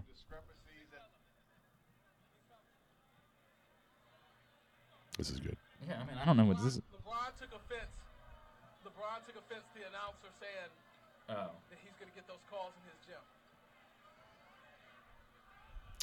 Okay, so it was the PA announcer, and he went over and and he did he, he started acting like a an idiot. That's that's no good. Which pretty much begs my question. I mean, I- like, That's no don't good. you think if you are LeBron James's kid and you're the and you're the referee of that game, you're not going to give him special treatment? I mean, I, I, mean, like, right? Like I think I think there's bad on both ends, right? Like you're the PA announcer, kind of making it about yourself, and then there's the second level, which is, dude, you're LeBron James. Chill the f out. Right. Like just I chill. mean, in the long the run, it's F your 17 year old son's. AAU meaningless basketball Right, game, and, like- and, and, and the thousands of games he's going to play. So it's, It's- not going to be the first time. I'm sure it's not the last time that Bronny's going to have to be in a situation where it's LeBron also who's kind of taking the forefront Correct. of everything. Like, so. like settle down, dude. I mean, it, how your life is good. Your life is good. Your kid's life is good. Some jamoke making a joke about your your son getting a call is it's got to be. How can that still get under? it- You're LeBron James. How can that still be a thing that causes you to make a scene? You know? I guess there's that, right? Like, I guess you're you're about to be in a, a massive movie that's coming out. Like, settle down, dude. I'm feeling really out on Space Jam too, and I like Space Jam, but I Yeah, feel like the more we closer I get, I'm just like I don't care. I certainly have zero interest in it whatsoever. Why are they Um, making them 3D? I don't know because they can. Looney Like, I- Tunes. You're, you're really way too worked up about that, man. I'm upset. Why is that something that bothers you? I'm gonna You say had a the same pretty thing. simple formula. It's the same thing I'm gonna say to LeBron James. Settle down, Simple dude. formula Just to settle adhere down. to. Not worth making a scene. To not adhere not to. worth the Boom. commotion and and all the attention. And it does. It distract that further distracts. If what he's mad about is the guy's distracting from his son, well now you're distracting. You're making it ten times worse by distracting from your son. So you know, just What were the settle Utes saying? Um, I think it's a little uncalled for. I mean, LeBron just fully stopped the game while it was going on to kind of just like cause this crazy, unnecessary scene for. Which doesn't mean again, it doesn't necessarily mean the guy might have been out of line saying what he said. You know what I mean? But but seriously, allowing that to get under your skin at this point I mean, I think you're goes- LeBron James and he's some guy. And I think it goes the same thing for LeBron in the NBA. LeBron's getting calls because he's LeBron. Oh, that's a that's a fact. So- Um, and I would also say that like maybe if you really did have a problem with it, perhaps you address it afterwards Hey, with after, the school. Like you say, hey, I wanted to come back and help you guys out and do something for you. Maybe let your announcer know to not take a shot at my kid. Right. Like remember, I'm LeBron James. I wield the power. These are typically things that are that go said when nobody's watching, mm-hmm. so that it can be known. There are certain things that when I go to do jobs, I talked about this before. I showed up at Woodberry Forest to do a to do play by play for a game, and I was told, "Hey man, don't take any shots at anyone." And I was like, "Well, yeah. I mean, I, they're they're high school kids. I don't normally do that. Like, no, just be really careful. These are all like the sons and of senators. Like that's that's what this school is." And I was like, Look, if your jumper's busted, I'm Oh, going to take a shot at you. Right, I hear you. I hear you. But just keep in mind, these people wield a lot of power, and you do not. So just just Who's keep got the that in mind microphone, as you Glenn? say things. I I hundred percent I understand. All right, next. All right, so this is just a really quick. I know you're pretty big into sports betting, so I figured you would, you personally would take, uh, you would find this pretty enjoyable. So there was a bet slip that came out over the uh, the weekend, and it was a two, it was a two team two Brian, person do AAU parlay. te- Brian Powell, do AAU teams regularly play against high school teams? I, I don't know anything about how that works. I thought What he AAU teams. He said, "What is your question about AAU versus high school?" I got confused by your wording of it. It's a pretty simple question. I don't know what's confusing about it. Do AAU teams regularly play games against high school teams? Is that a normal thing that I thought AAU teams played against other AAU teams? I didn't know there was. I just don't pay that much attention to like cross pollination. Do high school teams go out over the summer and No and tour as a high school team? I just don't know. I don't know. Sorry. Go ahead. Betting slip. Yeah. So in the beginning of the season, a I don't know who the person was, but somebody took a parlay with Jacob DeGrom and Shohei Ohtani to win their respective MVPs, and he got plus 107,000 odds through $467 to win a payout of $500,000. Okay. And What did he sell it for? well, that's the big topic. So right now, people are why not sell it for hundred thousand dollars or one hundred fifty thousand dollars because you don't know what the second half of the season is going to be like. If I was in that guy's situation, I'm selling that thing right now.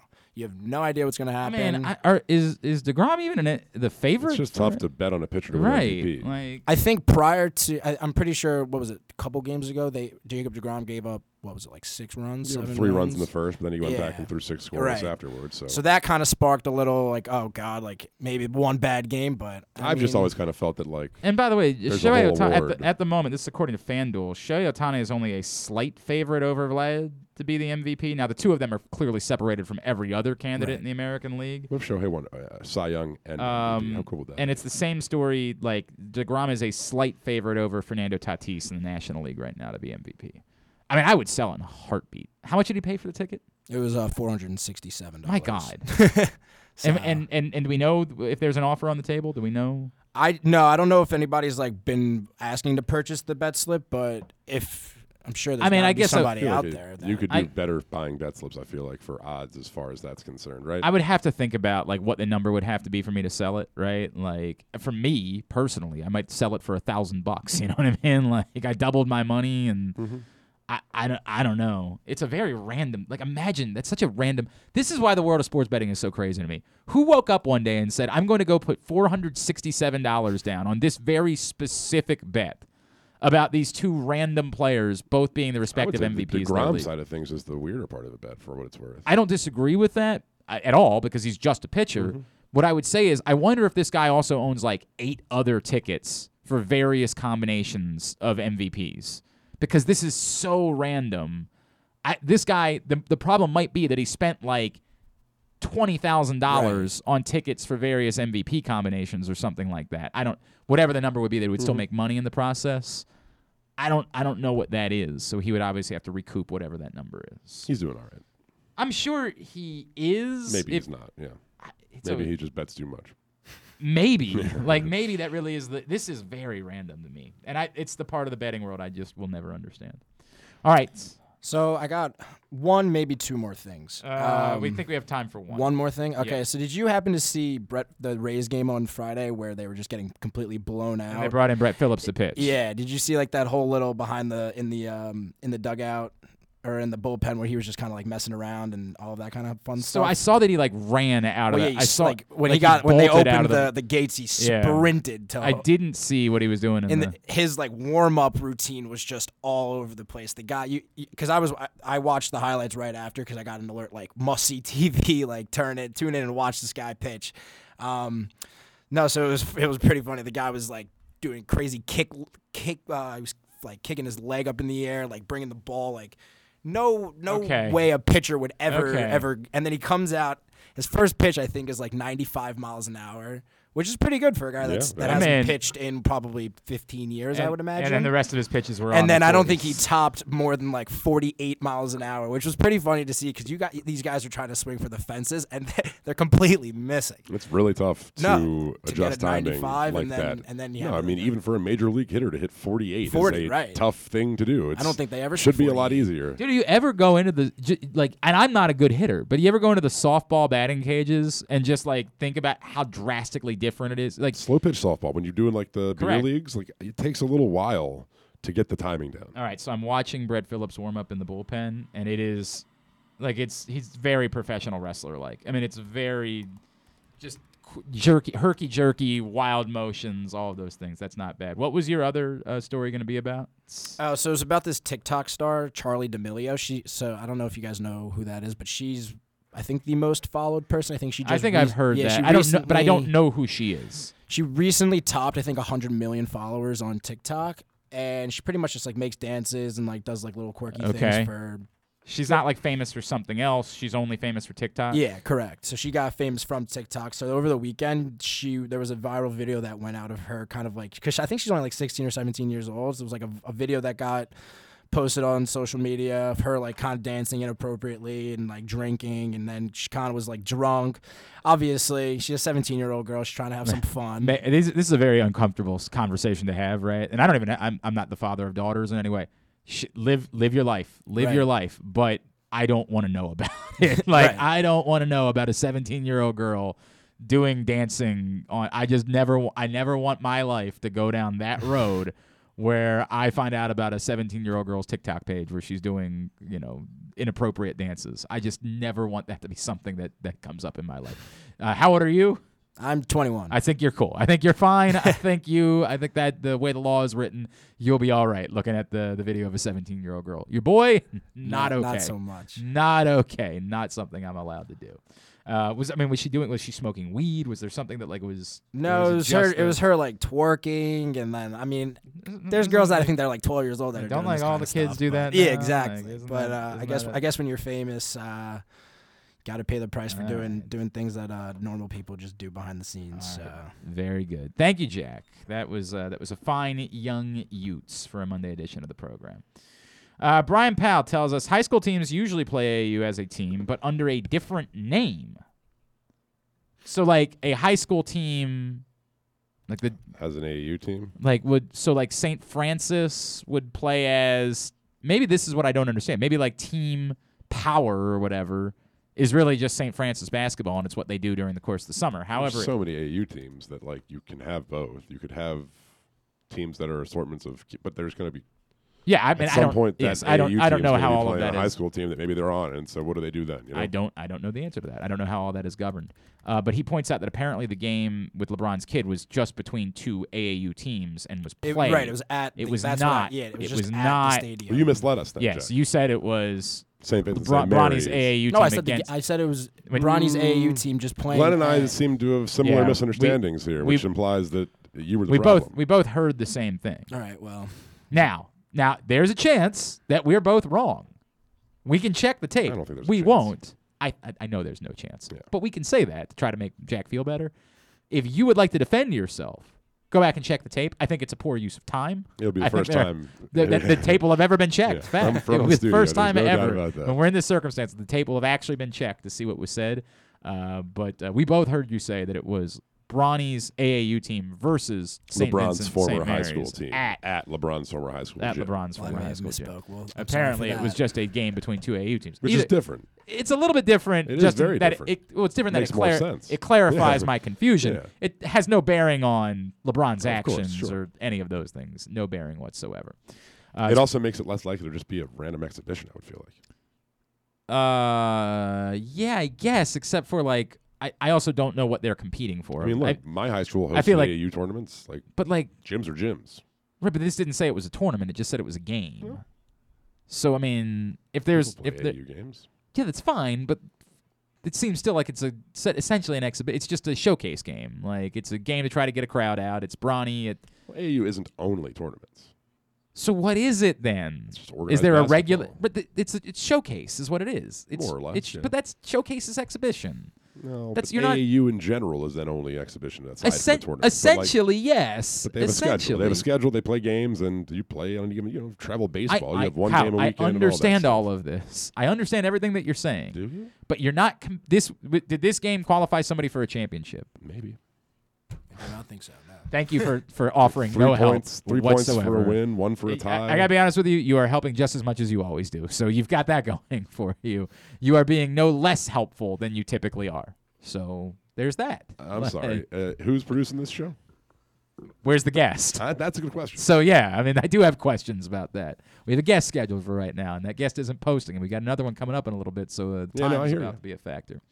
Today's show is also brought to you by the BMW Championship. The top 70 golfers are coming to Caves Valley. The PGA Tour's 70 best players will all be right here in Baltimore for the 2021 BMW Championship. You're going to want to be there. It's going to be an awesome week for golf. It's going to be an awesome week for the area.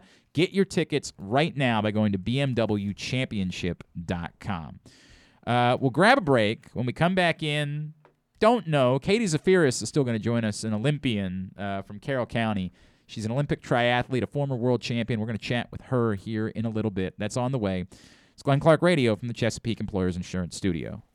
C3 American Exteriors is the area's best and most trusted roof and siding specialists. C3 is also an insurance adjuster's worst nightmare and a homeowner's dream come true. With all of the bad weather, chances are you have some roof and siding damage. Call C3 American Exteriors now to get your roof and siding repairs for the cost of your deductible. Don't let the insurance industry get one over on you. C3 guarantees a 48 hour rapid response. Call 401 9797 or go to c3america.com for a free analysis. This is how you get a premium cup of coffee. Better and faster than the drip, drip, drip method. And way better than a large urn of lukewarm coffee made who knows when.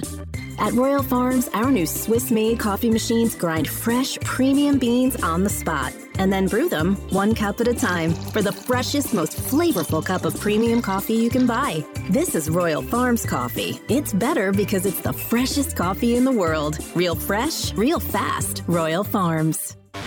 Sports and Social Maryland is bringing the ultimate UFC Fight Night experience to you at Live Casino and Hotel. Watch Dustin Poirier take on the former champion Conor McGregor and get the ringside feeling with our state of the art AV system and stadium seating. They take sports viewing to the next level with a massive 100 foot media wall, 47 foot big screen, 40 HD TVs, extensive beer selection, big eats, in venue gaming, bowling, and more. They're raising the sports bar at Sports and Social Maryland. Come see for yourself. Tickets now on sale for UFC 264 at sportssocialmd.com. That's sportssocialmd.com. Must be 21. Please play responsibly. For help, visit mdgamblinghelp.org or call 1-800-GAMBLER.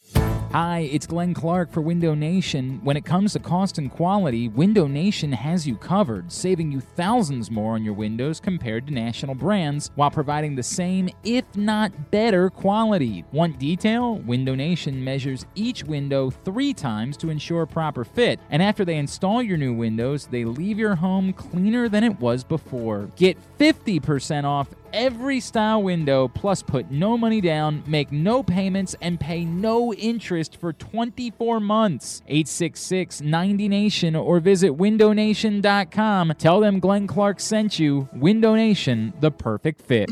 The biggest pro wrestling stars today and all time all have one thing in common. You've heard them on Jobbing Out. Matt and Nick Jackson, the Young Bucks. Thanks for having us, man. Appreciate it. Adam Cole. How are you guys doing today? Matt Riddle. Yeah, man. Thanks, man. The champ, Drew McIntyre. Oh, thank you for having me. The great Ron Simmons. Damn. Keith Lee. Appreciate you guys having me, man. Bill Goldberg. My pleasure. Charlotte. Thank you so much for having me. Mick Foley is with us. This is the greatest name for a wrestling show I've ever heard. MJF. I'm glad you're happy I'm on this show because I'm freaking miserable. Le champion. Chris Jericho. Le champion. AJ, Aaron, Brandon, and Glenn are talking pro wrestling every week on Jobbing Out. Find it at PressBoxOnline.com slash radio, iTunes, and SoundCloud. Tweet us at Glenn Clark Radio. 21st Century Talk Radio at glennclarkradio.com. Back in here on GCR. Coming up July 25th at Jimmy's Famous Seafood. It is the return to training camp's Crab Feast Party hosted by Tyus Bowser, Baltimore Edge Rusher, and benefiting Casey Cares. This is an awesome event. I am um, blown away by everything you're going to get. By the way, I was at uh, Jimmy's once again this weekend. When my wife and I have a night where the kids are spending the night at the grandmother's house, she often says to me, um, "Can we go to Jimmy's tonight?" I'm like, "Yeah, we can go." What are you gonna do? Me to say no to that? Had a uh, had a famous roll. Had the uh, cast iron chicken Chesapeake. God, I love those nights. So this event at um, Jimmy's, this one ticket, one single ticket, covers all of these things. You get crab feast with, of course, Maryland steamed crabs. You get a buffet featuring many of your Jimmy's Famous Seafood favorites. You get an open bar. I want to repeat those words an open bar. And your VIP meet and greet with Tyus Bowser. Plus, part of your ticket is going to benefit Casey Cares. All of that for 108 bucks. I have spent $108 in so many worse ways. Soccer. Spent $400 recently betting on soccer. It netted me zero. Still trying to dig out of that hole. Thanks a lot to, to Neil Medvedev. Finished their match today. Lost a Herbie Hurkacz. We're not Show- talking about your woes right now. Herbie, We're talking Her- about Herbie Hancock. Yeah. Her- it's Herbie Hancock. Um, this is an unbelievable. I mean, this event is incredible. Everybody knows the food at Jimmy's is just outrageous. This is just going to be an awesome night. Open bar, crab feast, and full buffet, all you can eat buffet of Jimmy's famous favorites. That alone was worth more than $108. Throw in you're helping Casey Cares, and you get your VM VIP meet and greet with Tyus Bowser. Come on. Grade8smemorabilia.com. That's the number eight. Grade8smemorabilia.com. Right now, in order to get your tickets for this incredible event coming up July 25th at Jimmy's Famous Seafood, the Return to Training Camp Crab Feast with Tyus Bowser. All right, uh, a few things from Dave. Dave says, uh, Glenn, interested in your thought. Apparently, Hunter Dickinson is going back to school. Brian Powell wants you to know that. So All right, good. Once upon a time, Mitch McGary did not. Didn't really work out I- for him that great. I mean, You say that, I He was out of the league in a few years. That- but that- that's But he's not- not, playing basketball currently. He's bowling. He was bowling for a What? while. Like a professional bowler? I think his mother did it, so he tried it, but no. Good, good for him. I mean, like Big fella. I don't know. I, I have no idea how that works. Uh, so so there can be more awkward, weird Hunter Dickinson Maryland storylines during the course of the season, which make absolutely zero sense Seems whatsoever. like the kind of player that probably better college than oh, a hundred percent, one hundred percent agree. Well, I, I be I, good overseas. I mean, he probably fits that. I than- I think he could play in the NBA, but I don't think he's a fast up and down the court correct. kinda I don't guy, think he's know? a particularly special player in the NBA. I think he could be a guy and just about. Michigan's going to be pretty good next year, though. Top recruiting class in the country. So, so you, you want to put down some sort of wager that they're they're gonna gonna be better than Maryland? Sure. gonna- no, I don't want to do that. I have no interest in that. That's not a bar that I think you should be looking to I feel like your bar should be a bit higher than that in general. That's the way that I think it should be. From uh, Dave. Dave says, Glenn, understand what you're saying and wish that Trey Mancini had made an all star uh, game. I would have felt more strongly about it if Trey had kept up the pace that he was at to start the season. This Well, is, and it was really in May. It wasn't Dave, he had a, I- kind of a slow start in April, um, he was still driving a lot of runs. but he was on fire in May. Yeah, I mean, he was absolutely on fire. Mate.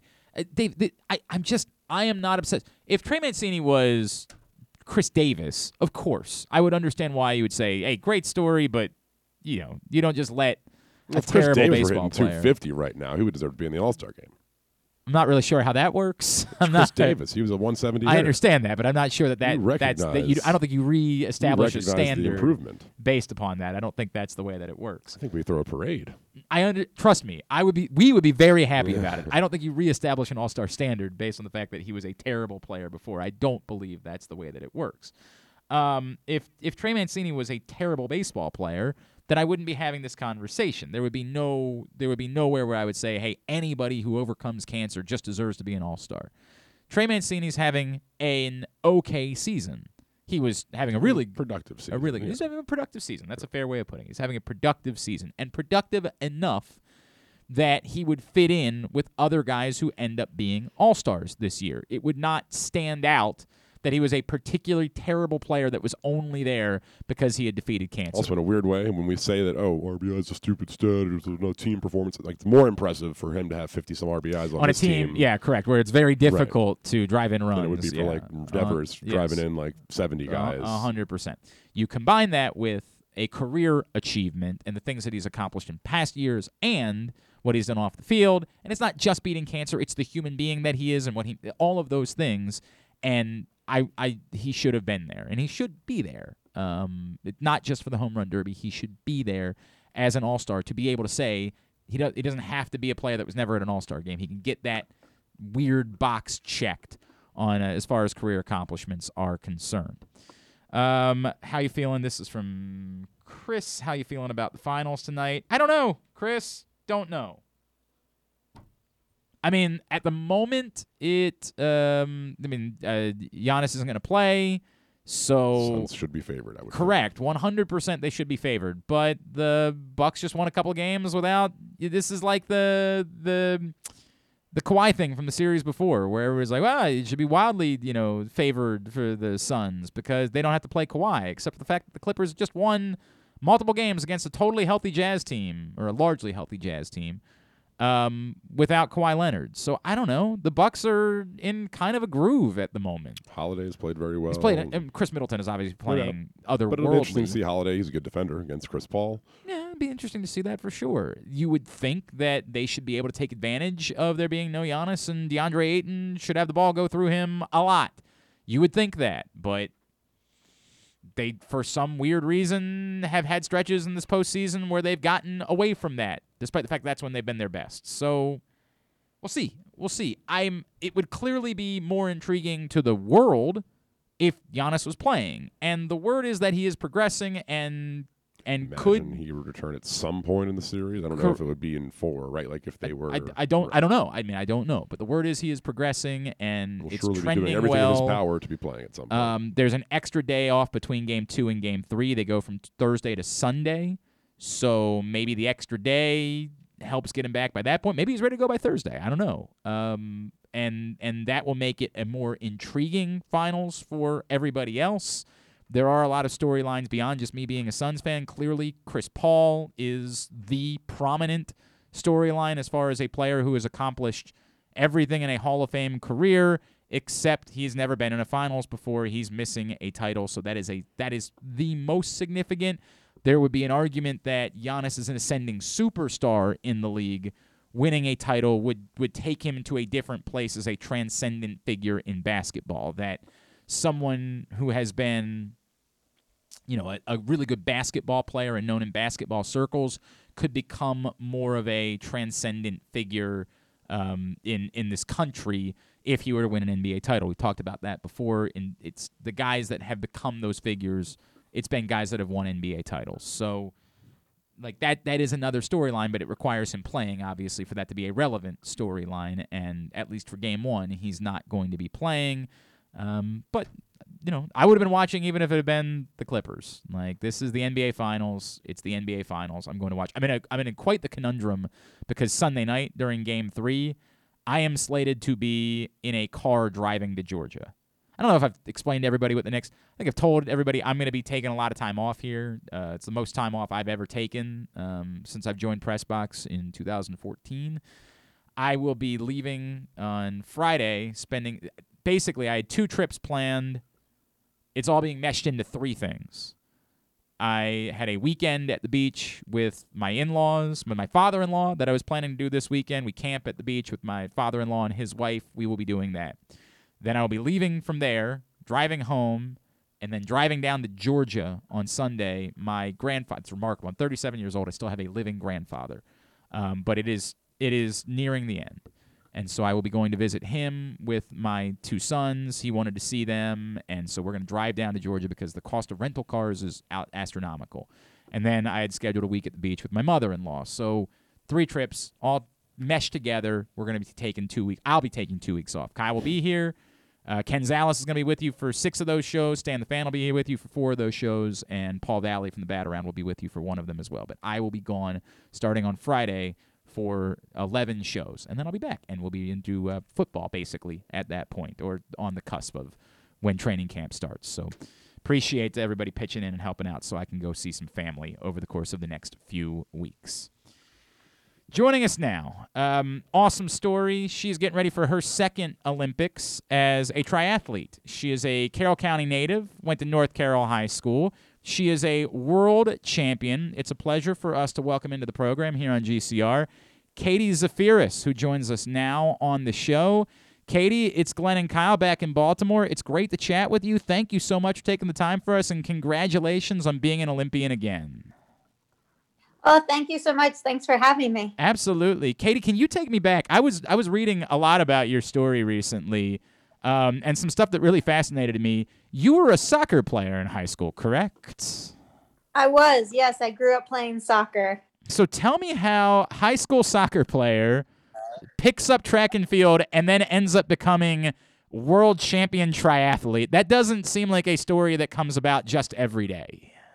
No, and it's it's a longish story, but I'll try to make it a bit shorter. Um, I grew up, I would have said growing up, my main sports were soccer, lacrosse, and swimming. Okay. So when I was in high school, when I first started, it was um, for those three. But ultimately, lacrosse, I decided wasn't for me anymore. And I decided to run to stay in shape for soccer in the fall. However, my first year of running, I did quite well in the state championships and um, had some success. And so I was a little like, oh, what do I do? Do I run? I love soccer. And so I went out for the soccer team, made the team, but asked the coach how much I would get playing time. And he said, oh, like it wasn't like a great answer. so, um, so ultimately on uh, picture day i ended up changing from my soccer uniform into a cross country uniform. It's like the magic uh, you're making in the announcement hey sorry uh, i'm not on this team anymore. Yeah yeah. So it was so hard because it was all the girls i grew up playing with and um, just super close with but made new friends with cross country kept the old ones and um, ended up going to syracuse university to run and when I was there, um, I got recruited by USA Triathlon, which has a program, an Olympic pipeline that basically they identify athletes who run Division One and have a background in swimming, and okay. that was me. Wow, and and so this so when somebody approaches you about triathlon, because somebody approached me about triathlon, I'd say, "Are you insane? I would die." Um, they they approach you about triathlon, and you're like, "Yeah, that sounds kind of cool. I might be interested in doing that." Yeah, like when right after high school, I'd done like the South Carroll try to win triathlon with my dad, and okay. we did it like a couple years. It was just for fun and something to do with him, and it wasn't anything I took seriously. Nor did I know like I could be a professional athlete in it, or that it would uh, eventually be my job. But I really like having the three disciplines, and after learning how to do Uh, the bike, uh, I'm. It's like my type of sport in the sense that uh, you can't get bored, and like swimming, like I don't, I don't know. I, I get bored looking at the line, like running. I don't like running in circles. So, uh, triathlon's the sport for me. Okay, so but is there any point where during where you're like, oh my god, I still have to like I've already done all this and I still have this much more to go? Like, do you deal with any of those feelings as you're competing? Oh, for sure. Okay. But I've worked really hard to to learn how to deal with them the best I can. All right. What so What do you uh, What do you mean by learning about the? I've been told it's like riding a bike. When you say you had to learn, Had you never ridden a bike yeah, before? the bike side of things. yeah, I I rode around my neighborhood, but it's a little bit different riding around your neighborhood than competing with the best in the world in triathlon. And um, a lot of our courses are criterium type courses, so it's draft legal, which means that we all ride in a pack. You can ride right on the wheel of the person. It's not um, the type of racing I do is uh, called ITU, and it's different from what a lot of people probably know about long distance triathlon, Ironman, half Ironman, where you're not allowed to draft. But we're right on the wheels of each other. Therefore, you need to be really good at the skills. And most of our bikes, for instance, the Olympics, will be eight laps of fi- eight laps of 5K. Um, Okay. And so there, there, you need skills to do it. So I was strong on the bike, but I wasn't ne- necessarily technically savvy. I remember my very first one. I was riding, and one of the girls who eventually became my friend, but she was like, "What are you doing?" And I was like, "I have no idea." Wow. And, wow. and later she was like, "That was a fair answer." I mean, you genuinely didn't know what you're doing. Apparently, you figured it out at some point because you're pretty freaking good at it now. Katie Zaferes is with us here on GCR. She's getting ready for her second Olympics. She's a triathlete from Carroll County. Um, uh, you know, Katie, as you know, this, this is like you to become to be a triathlete, you truly have to be a world class athlete. And it's taking nothing away from anybody who's a um, a cyclist or a runner or a swimmer alone because they are all world class athletes. But this is an upper echelon. Like, did you know that you were that type of athlete that you could do this when when you first dabbled? Like, or did you sort of say like, yeah, I'm I'm I'm pretty good, but this is I, I don't know if I'm quite that as far as my athleticism is concerned. I think for me, I've always known, even as a runner, that the harder a course is or the harder a race is, the better I am. I'm more of a strong, I would identify as strong more than speedy. And um, I think for me, when I was first starting triathlon, like because I was learning a whole new sport, I wasn't really looking at like, oh, how far I can go because I was so focused on just figuring out what triathlon was and how to do it that it kind of like I sneakily climbed the ranks without any pressure as I was learning the sport. And then as soon as I got to Rio for 2016 Olympics, I'd only been doing the sport for three years. I'd started as a pro for two, in 2013 and then competed in my first Olympics in 2016. And so I was really disappointed after Rio, but I think that's because like I had just been learning and didn't really um, have it nailed with like the professionalism of triathlon and of learning my sport and now making it taking ownership of it. And so that's kind of the changes I've made from 2016 to like now. When you talked about the first time you did a triathlon, like had you known that, you know, had you just like looked down at your Fitbit and said that, oh my God, I just swam for 15 miles today, I didn't even realize, or was like taking off such a big bite to chew the first time something that you were even a little bit concerned about the possibilities of? Well, the first time I like the one I did with my dad, I had no idea what I was doing really. Like I was walked my bike up the hill and then there was another race a couple times after when I was still before I was a professional and a guy came up behind me on the bike and he's like we were going up a hill and he's like you have another gear to shift down to to make it easier and I said yeah but I don't know how to do it and it's high risk because if you get it wrong you might go to the wrong year. so um, it definitely took like learning, and I was I was like the one I did with my dad. It was just for fun, so it didn't it didn't really matter to me at that point. I just I just wanted to do it, and I thought it was cool to get to like have it all put together but the run felt terrible off the bike i remember that i was like Ugh. for being a runner at the time i was like woof this is hard I can't even imagine. No. I just can't even one fa- third of any of the parts of those races seem My like I God, don't even know you sound like a that. nightmare. Uh, remarkable. Katie Zaferes with us here on GCR. Katie, I've, you know, you've brought your dad up a lot. Um, you've spoken, you know, you, you guys, you lost your father uh, over the course of the last year. Can can you take me through what it's been like trying to get back into this, you know, ready for the Olympics and dealing with um, such a profound loss in your life, someone who meant so much to you, and and how important maybe it makes competition now for you, like knowing that you're, you man, and I don't know if it's competing in his honor, something along those lines. Yeah, it was really hard. Um, I definitely, it was really unexpected, and it's like the worst fear I've ever had was losing losing my parents. And you, you know, you're gonna lose your parents eventually, but not not as early. And with my dad, he's so intertwined in my triathlon career and really journey that he, like he him being the first one I ever did a triathlon with on Father's Day. So when he passed away, it was really hard, and um, it was really hard too because the like not that you can say like with timing for it, but I was preparing for an Olympic qualification event mm. and um, went home for two weeks and really didn't prioritize triathlon at all because like and I don't sure. regret that one bit. I went with I went and was with my family but ultimately i knew like i knew what my dad would want which was to continue continue this journey and i know he'd be with me in a in a really different way. And i knew like my mom and my family my sisters they were all the same really supportive. So after two weeks of being home i went and um, went back to europe and started training for a couple races. They really didn't go very well. Um,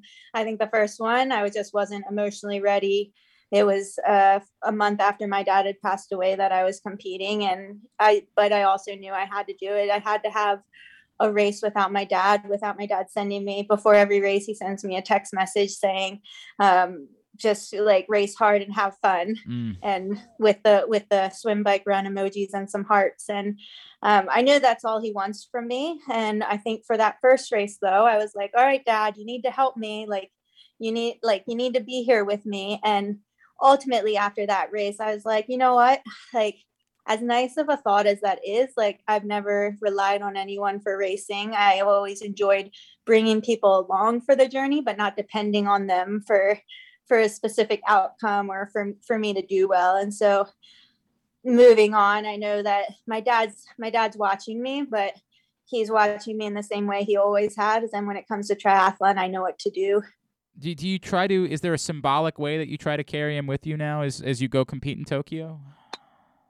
I think just knowing he's there and I'm gonna have an ice cream when I'm done for him That's and cool. I'm gonna do my best to to just have fun and race like he knows I can. I mean really his what he's always wanted from us is simple and it's to do our best and as long as we do that like where he's proud of us so um, he really the great thing is he was always super vocal about that so we we don't really have to guess what he wants from what he wants or needs from us so my plan is to race hard and have fun and go celebrate with an Love ice it. cream after have you like demanded it has to be this kind of ice cream usa triathlon we need you to have this on hand or are you uh, non, any, non, any old ice cream yeah. will do I, I, I don't know if I, I'm going to be able to make the specific request, so I might just go with any old ice cream all right, do. All I'll. I'll we'll take, take anything. That. We'll take I'm not that. picky to begin with. um, you know the the experience the the first time being there. What like a lot of people talk about how profound it is. Like realizing it's not just you competing. You're you're truly representing your country. You're representing the place that you're from. How much of that did you feel the first time, and and do you expect it to be different now going back a second time because you've been there before? yeah, for sure the community aspect of the first Olympics was the most amazing part was just feeling um not just like Carroll County, but Syracuse, where I went to school, mm-hmm. like places where I've trained, like all these communities that I've been a part of, and how they just kind of rallied behind me for Rio was really like just an amazing feeling. And then um, for the actual race, like I was quite disappointed with my result. And because we were the second to last event for the Olympics, I think the marathon was the only one after us. I was like so tunnel visioned on my race that like after the race I was disappointed with my race and then I was like, "Oh no, like the Olympics is over." oh, you didn't get to like go enjoy yourself afterwards and like see, yeah, sure. Yeah, so we went to the closing ceremonies and that was amazing. Like I got a picture of Simone Biles, which was super cool. cool. and um, just like being being on the stadium ground with like surrounded by all the athletes with the passing of the torch and even at that point I was like okay I like my goal is to now qualify for Tokyo like and um, I think it was such a um, impactful like race and experience for me both in the way that it was disappointing. So it shaped how i like changed what i did moving forward to i think help me grow as an athlete and a person but also um like yeah just the experience experience was really cool. And now going into tokyo i'm it's going to be different obviously because there's no international spectators and my Right. family won't be there but at the same time i'm really excited to take in the experience. I'm going to be there pretty early for my race um, so i go in on the 19th and my race isn't until the 27th but um, so i want to i want to soak it in a That's little cool. bit more this time Is there somebody else that's on your list to try to get a selfie with this time? Like, is there is there somebody that you didn't get to the last time, or somebody that, that's there this time that you're like, I'm I've got to figure out a way to like just accidentally be in the, the the cafeteria at the same time as they are, something like that. It's, Well, I always like finding my fellow American athletes, and like last time uh, when we went to the White House after, like finding uh, Kyle Snyder, who's Yeah, a wrestler, absolutely. and also um, Katie. Ledecky. Yep. So, so um, that's really exciting for me, and just seeing like all the athletes that you're used to watching on TV and seeing them in person is just a really cool experience. you, I mentioned you won a world championship a couple years ago. What what will it take? What what has to change, or what has to go right for you in order to replicate that success this time and find yourself on the podium in Tokyo? I think I really just have to race like me, which is a really nice feeling to know that if I race at my best, then my best should be good enough and I don't have to do anything anything super crazy or um, it's just being strong across the board, swim, bike, run. And I like when people ask me the question like, "Oh, what's your favorite of the dis- three disciplines?" And I get to answer like, "It depends on the day, and on a good day, I'm strong across the board." So um, I'm really looking forward to just using everything I learned since Rio and putting it into place come Tokyo. I mean, it's it's it sounds easy. I'm sure it's not quite as easy as it sounds, but it sounds easy. It sounds like just go out and do what you can do, and, and we're talking about a gold medal, and that's the end of it. I'm sure I'm sure there's a few other factors that will play out as the race goes on. Um, uh, uh, Katie, what's the is is there a can we, can we I just want to have some fun since we have you. What's the biggest superstition that you do have pre-race? You mentioned the ice cream after the race. What's the biggest pre-race superstition that you have in preparing for competition? Oh, pre-race superstition. I always think about these when I'm not put on the spot, and Uh, now I can't sure, right? think of them. Right. like when, I'm actually doing it. Uh, one of the things that I do is I like I don't know this isn't a superstition, but I like write out my race before it happens. So Okay. um, the day bef- the night before the race, I actually write it out and have the whole thing.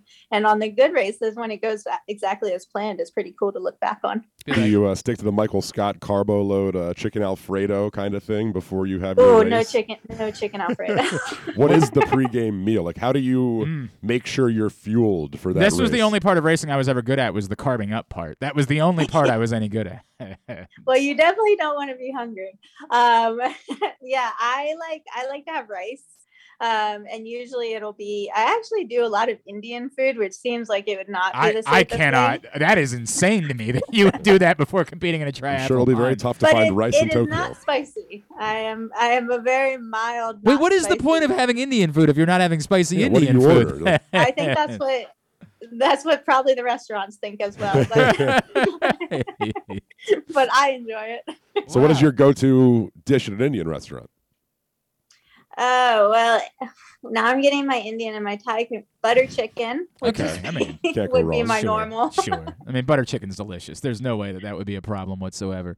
And then, and then, if if in in some weird world they told you you can't compete, what what would you be doing if you weren't a triathlete? If you weren't, if this, if that they had never visited you that day and said, "Hey, we hear you got some swimming in your background. We're looking for a triathlete." What would you be doing? What would Katie Zaferes' life look be look like right now? Oh, it would be so different because also I met my husband in Tijavaras, hungry out of triathlon. Right. I- so yeah. so um, I'd be a I'd be a physical education teacher most likely. Um, Would it, would it be back and- here? Would you like be? At, would you have stayed in Carroll County your whole life? I don't know. Okay. I think I really liked uh I really liked where I went up to school, but it was too much snow for me. I mean, now we're in It's- North Carolina based. We Okay. just bought a house in Cary, North Carolina. So I definitely think I'd be East Coast based. Um, but maybe maybe not exactly Hampstead. All it's right. my it's my favorite place to grow up. Well, I don't know what you're saying. Hampstead is so lively. There's so much happening in Hampstead. well, I do love it. it's nice. It's a it's a very nice part of town. There's just not there's not a lot of places to hang out. I think there's like Greenmount Station, and that's about the list as far as like places. Greenmount Station's quite good. I, I'm not. I am want to make sure I am not knocking Greenmount Station in any way. I have made quite a few trips, uh, despite uh, being a Baltimore County guy. I've made trips out to Hampstead just to go to Greenmount Station. It's a cool place. All right, uh, Katie, what can we plug for you? Social media, website, anything. Where can local uh, sports fans be following you as you're on this journey to uh, to Tokyo and your second Olympics and trying to win a medal? Yeah, you can follow me on Instagram at kzafira6. Um, also, my husband, who follows me around, is very good to follow as well, T Zaferes. And uh, we have Facebook, and it's Katie Zaferes triathlon page, and my name is challenging. So Yeah. uh, Yeah, so yeah. I was like, no one's gonna be able to follow me. I, well, I was going to spell it out if you didn't. so- yeah, Z Z as in zoo, A F as in Frank, E as in elephant, R E as in elephant, S as in Sam. There you go. Clearly, the first time she's done Yes, that. she's never had to spell out her name before for anyone whatsoever. They're all like the trickiest letters that no one knows what you're saying. It's true. They all like they all just sound like E's. Exactly right. Z. Yeah, I totally get it. Uh, Katie, we're so happy for you. Congratulations on everything. We can only imagine uh, how proud your father must be feeling. You know where where he is right now, seeing you continue to live out this dream. Um, best of luck in Tokyo. Go get him, and uh, look forward to catching up with you again after the Olympics are over. All right. Thank you so much. Me too. Katie Zaferes. Uh, appreciate her taking the time for us. Carroll County native, and um, awesome story. Awesome story. It's it's it's sort of similar to the Abby Gustitis story, right? Where this was not this was not the path. She didn't grow up like knowing this was what she was going to do. She came into it. Uh, she was approached as a runner at Syracuse, and she said, "All right, I guess I'll be an Olympian. yeah, I'll give it a shot." Yeah. It's worked out quite well for her, obviously. It's so funny when she's like, "Yeah, I'm happy this is my job now." So it's like, I don't, yeah, you Right, could you just wake imagine? up Yeah, and that's, just like that's what you do, run dude. and swim that's and bike. just you know? what Yeah. you do. Like it's a different world, man. It is a completely different world. Not one that I am likely like. I like the running. I've done the you know, like I could do the running part. I could do the biking. 26 miles is a lot. They don't, What's how much that? they do from the triathlon? They don't. They don't run It's like 10 miles. They don't run something like 26 miles. Yeah, they. I saw it earlier. I was looking at the numbers. Hang on. I could do alone. I want to make this very clear. Alone, I could do the running and the biking. I could not. How many miles is the swim? It's. I want to say that's a lot. it's a one mile swim. Which is it seems not that much. No, that's But you get insane. Swimming a mile is insane. definitely. you, I could not. There's no. You've got to be. That's why they they purposely look for people swimming back. we would go to like New. My family and I would go to New Hampshire every year on Lake Sunapee, and it's. I don't think it, we, we, there was one year where people were like, "We're going to swim across the lake and back."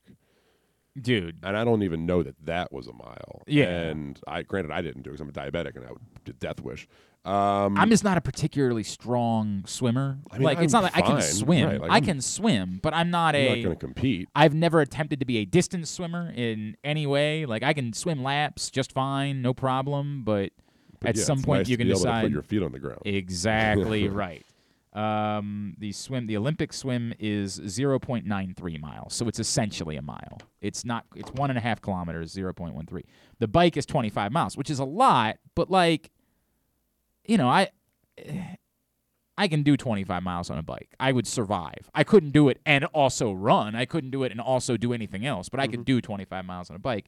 And the run is 6.2 miles, which You know, alone know, is not, you know, going right. kill you. like but it's that's that smells like it's 10k, right? That's yeah, it's exactly right. Which I've I as everybody knows, I'm the the 23rd fastest man in Annapolis from from running a 10k. So I could do these other things individually. I couldn't I couldn't do the swim alone. more or less imagine trying to do all three of them. That's absolutely badass nuts. Do we want to try and connect now, or want to try and do another morning this week with, with Adam? Uh, I got a meeting coming up. I can see if you can do another morning. Probably another Yeah. morning. Probably another morning. Unfortunately, I would. Li- I would. on the West Coast. There was, uh, oh, it was a confusion Yeah, situation. He said he's the worst, so he acknowledged that he's the Um, bad guy in this scenario. no, you know, we're, we'll we'll forgive him once We'll for something slander like him a little bit and then yeah, we'll move we'll, on, once- you know? we'll once forgive him, and he's come on with us before. I like Adam. Um, and he had a lot of nice things to say about the Ravens in his piece at NFL.com. Adam Rank will try to uh, connect with him another day this week. If it had to be Friday with Ken, that would be fine too, right? Like I'll like we we do need to start thinking about things like that too. By the way. Yeah. Uh, all right, let's uh, remind everybody that the new print issue of Pressbox is available right now. Your neighborhood Royal Farms and the hundreds of locations around town where you find Pressbox. So read it all. PressBoxOnline.com. Taulia Tagovailoa is on the cover. Maryland quarterback. Huge opportunity this season for him to um, not only take a step forward himself, but the program as a whole to take a step forward. Read all about it. New print issue of Pressbox. Tidbit brought to you today by Mobil 1. Mobil 1 full synthetic motor oil helps extend engine life. Visit your local Jiffy Lube service center. Ask for Mobil 1. All right. After you spent the entire show slandering him, we will talk about Cedric Mullins' greatness. So it's so uncomfortable. He is the fourth best hitter in the American League and wins above replacement, just behind some guy named Vlad Jr., although Marcus Semien is actually leading baseball in that category, which is All a bit odd. Uh, but he's teammates with Vlad, so the Blue Jays have better offense than the Orioles. Uh, and yeah, Cedric Mullins, damn good. Damn good baseball player as of this point. He ain't a bad one, that's for season. sure. In fact, You've heard of these players, both juniors in their own right. Uh, Ronald Acuna, Fernando Tatis, Yes. and Cedric Mullins Mm. are the three players this season with an OPS north of 900, 15 home runs, and 15 steals. So, good company to keep for Cedric Mullins. Hard to think you could just luck your way into numbers like I did. that. Somebody asked me over the weekend. I was out and doing some various things this weekend. And I hope everybody had a safe and um and and and fun Fourth of July weekend. I had a lot of lobster. You had a lot of lobster. I was in Maine. Oh yeah. so the that's a good wedding event yeah, on right. Saturday. Yeah. Oh my gosh, it was like I've dreamed about this for a long time. The idea, you know, in Maryland we have crab feasts. Lovely. Mhm. You pour some crabs on the table and go at it. This was a lobster feast. They had just That would- that would seem to be giant pricey. tables. Yeah, I That would didn't seem to be for it. quite pricey. Two giant tables, just Of- strewn of tails or whole lobsters. Whole lobsters. Oh wow. And I had at least four lobsters. Well, I mean, I, if, if I mean if they're gonna be in front of me, I'm not gonna not. It I'm was not gonna dream come pass true. on them. I hear you. Truly. I had somebody at one of the event. The, there's a baseball fan. One of the things I was out at this weekend, who asked me this question. They said, "Do you know why, e- like when we talk about WAR, ESPN's numbers are so different than everyone else's?" Well, there's Fangraphs War, there's Baseball Reference and I, War. and I, the answer is I don't know. I have no clue how that's all figured out. Right? Like I could not tell you. But it seems to be that like some defensive ratings affect certain it things. It feels like Fangraphs is the one that more people kind correct of gravitate Ju- toward. gra- yeah. Exactly right. Um, but this isn't about war.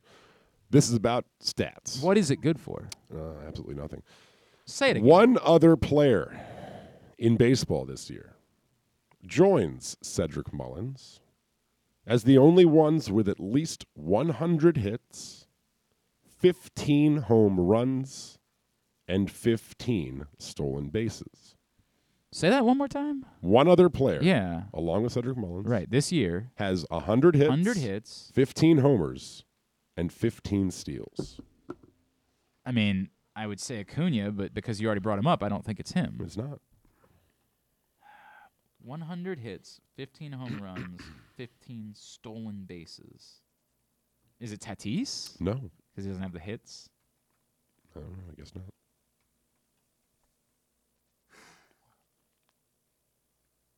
Man. It is a man. Thank you. Thank you. It's, uh, it's good. I don't know, man. I really don't. I 15 stolen bases. Mm-hmm. Good baseball player, this guy. Is it Turner? Is it Trea Turner? It is indeed. You know, like the the- Washington Nationals, Trea, So are you aware of like how many cycles Trea Turner has hit for? this year. No, like in his in his life. Like I Okay, hang on a second. I want to pull this He's a fast kid. Well, I understand that, but like Trea Trea Turner Trea Turner becomes he, yeah, no, no, it's not that he did on his birthday. He set some new record for like the most ties MLB record. It's the first play. He has three career cycles. in Major League Baseball. yes. Did you know that? Felix Pierre has one. He does. Thank you. There are a lot of guys that have one. Did you know he has hit for the cycle three times in his career? No, I did not. It's pretty impressive. It's nuts. It's fast kid. It's absolutely insane. Got a little pop too. It's absolutely crazy. All right, that's uh, that is interesting. How about that? All right, uh, tidbit was also brought to you by C3 American Exteriors. Don't let the insurance industry get one over on you. Call C3 to get roof and siding repairs for just the cost of your home insurance deductible. 410-401-9797 or c3america.com for your free analysis. Tubular brought to you by your local Toyota dealer and buyatoyota.com. Make the most out of every day in a Toyota RAV4. Available in hybrid or gas only models, a RAV4 can get you where you want to go in style. Check out buyatoyota.com for deals on new RAV4s from your local Toyota dealer today. Here's what's coming up totally tubular this evening. Uh, the Orioles, it's now official. Their pitcher for tonight will be Spencer Watkins, who I definitely knew was a thing as of a week ago. I totally was aware that there was something called a Spencer Twenty-eight year old. So I doubt he's going to be the future Yeah, of the. I don't think I don't think so. Uh, he goes for game one against the Blue Jays, seven o'clock on MASN against Steven Matz. MASN two, Nationals Padres, ten o'clock. Game one of the NBA Finals tonight on ABC at nine between the Bucks and Suns. Last women's quarterfinal today. Ash Barty's up a set. They're on serve in the second. It's on ESPN. Uh, the other three spots in the semifinals have already been claimed today. Angie Kerber, Caroline Pliskova, and um, Aryna Sabalenka are all on to the semis. Ash Barty, the number one seed, looks like she's on her way to joining them. Uh, also coming up tonight or this afternoon, Euro 2020, Spain, Italy, the first of two semifinals. England, Denmark will be the second tomorrow.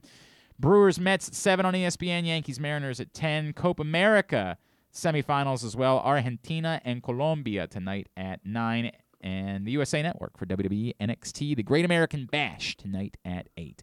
Non-sports highlights. Most importantly, season two of I Think You Should Leave is Oh, now on net- yeah. streaming on Netflix. Of course, Tim Robinson, hilarious individual. I'm hoping there's more than six episodes this season. I also don't know whether to wait for my brother to get in town tomorrow to watch it or not. Very tough for me to not just sit down today and watch it. But you know, he was one that put me onto it. And, I hear you. know, I got I got soccer today. I got stuff stuff to watch. uh, that's streaming now, as I said on Netflix. Um, Discovery Channel, Shark Week, when sharks attack at nine, Orca versus Great White at ten. As far as I know, it's not a real matchup. I think it's probably some sort of those digital things they do. Cheaters. Uh, Chopped nine o'clock on Food Network. Uh, Capital One College Bowl is on NBC. If you like to see Peyton Manning quiz children or young adults, Ludacris is on Jimmy Kimmel. Everyone loves Ludacris. Uh, I mean, I do love Ludacris, but I don't know what he's plugging. I genuinely don't know. Fast Nine. Oh, is he? I guess he's still in that. Yeah, that makes sense. Okay, never mind. And then, uh, yeah, that's about it. All right, very good. Tubular also brought to you today by Great Eights Memorabilia. That return to training camp crab feast coming up at Jimmy's Famous Seafood on July 25th. Get your tickets right now. Great8sMemorabilia.com. Tyus Bowser's going to be there. It benefits Casey Cares. Crab feast, open bar, and all you can eat buffet with Jimmy's favorites. Uh, I mean, I don't know how you could ask for more. What a night it's going to be. July 25th, Jimmy's Famous Seafood. Get your tickets. Great8smemorabilia.com. That's the number eight. Great8smemorabilia.com. Thanks today to uh, Katie Zaferes, uh, Carroll County native, Olympic triathlete. Thanks also to Patrick Stevens. We'll get that up in the greatest hits section of the Archives. tab at GlennClarkRadio.com. Irons and Fires, Stuff and Things. It's a lovely band, Irons and Fires, playing live tomorrow morning right here on GCR. Thanks to uh, everybody at Pressbox, all of our great sponsors and partners, the U.S. Army, Glory Days Grill, Window Nation, Royal Farms, Chesapeake Employers Insurance, ExxonMobil, KNS Automotive, C3 American Exteriors, Great Eights Memorabilia, Sports and Social Maryland, the BMW Championship, Bradley and Nikki Bozeman Foundation, your local Toyota dealer, buyatoyota.com. Thanks to uh, Young Jack. Thanks to Kyle Ottenheimer. Uh, Sad Lonely Man. Follow him on Twitter at K Ottenheimer. Follow us at Glenn Clark Radio. Have a great Tuesday evening. Go Birds. Go Suns. Go Italy. Viva Italia. Forza Azzurri. Duke sucks. Ohio State sucks too.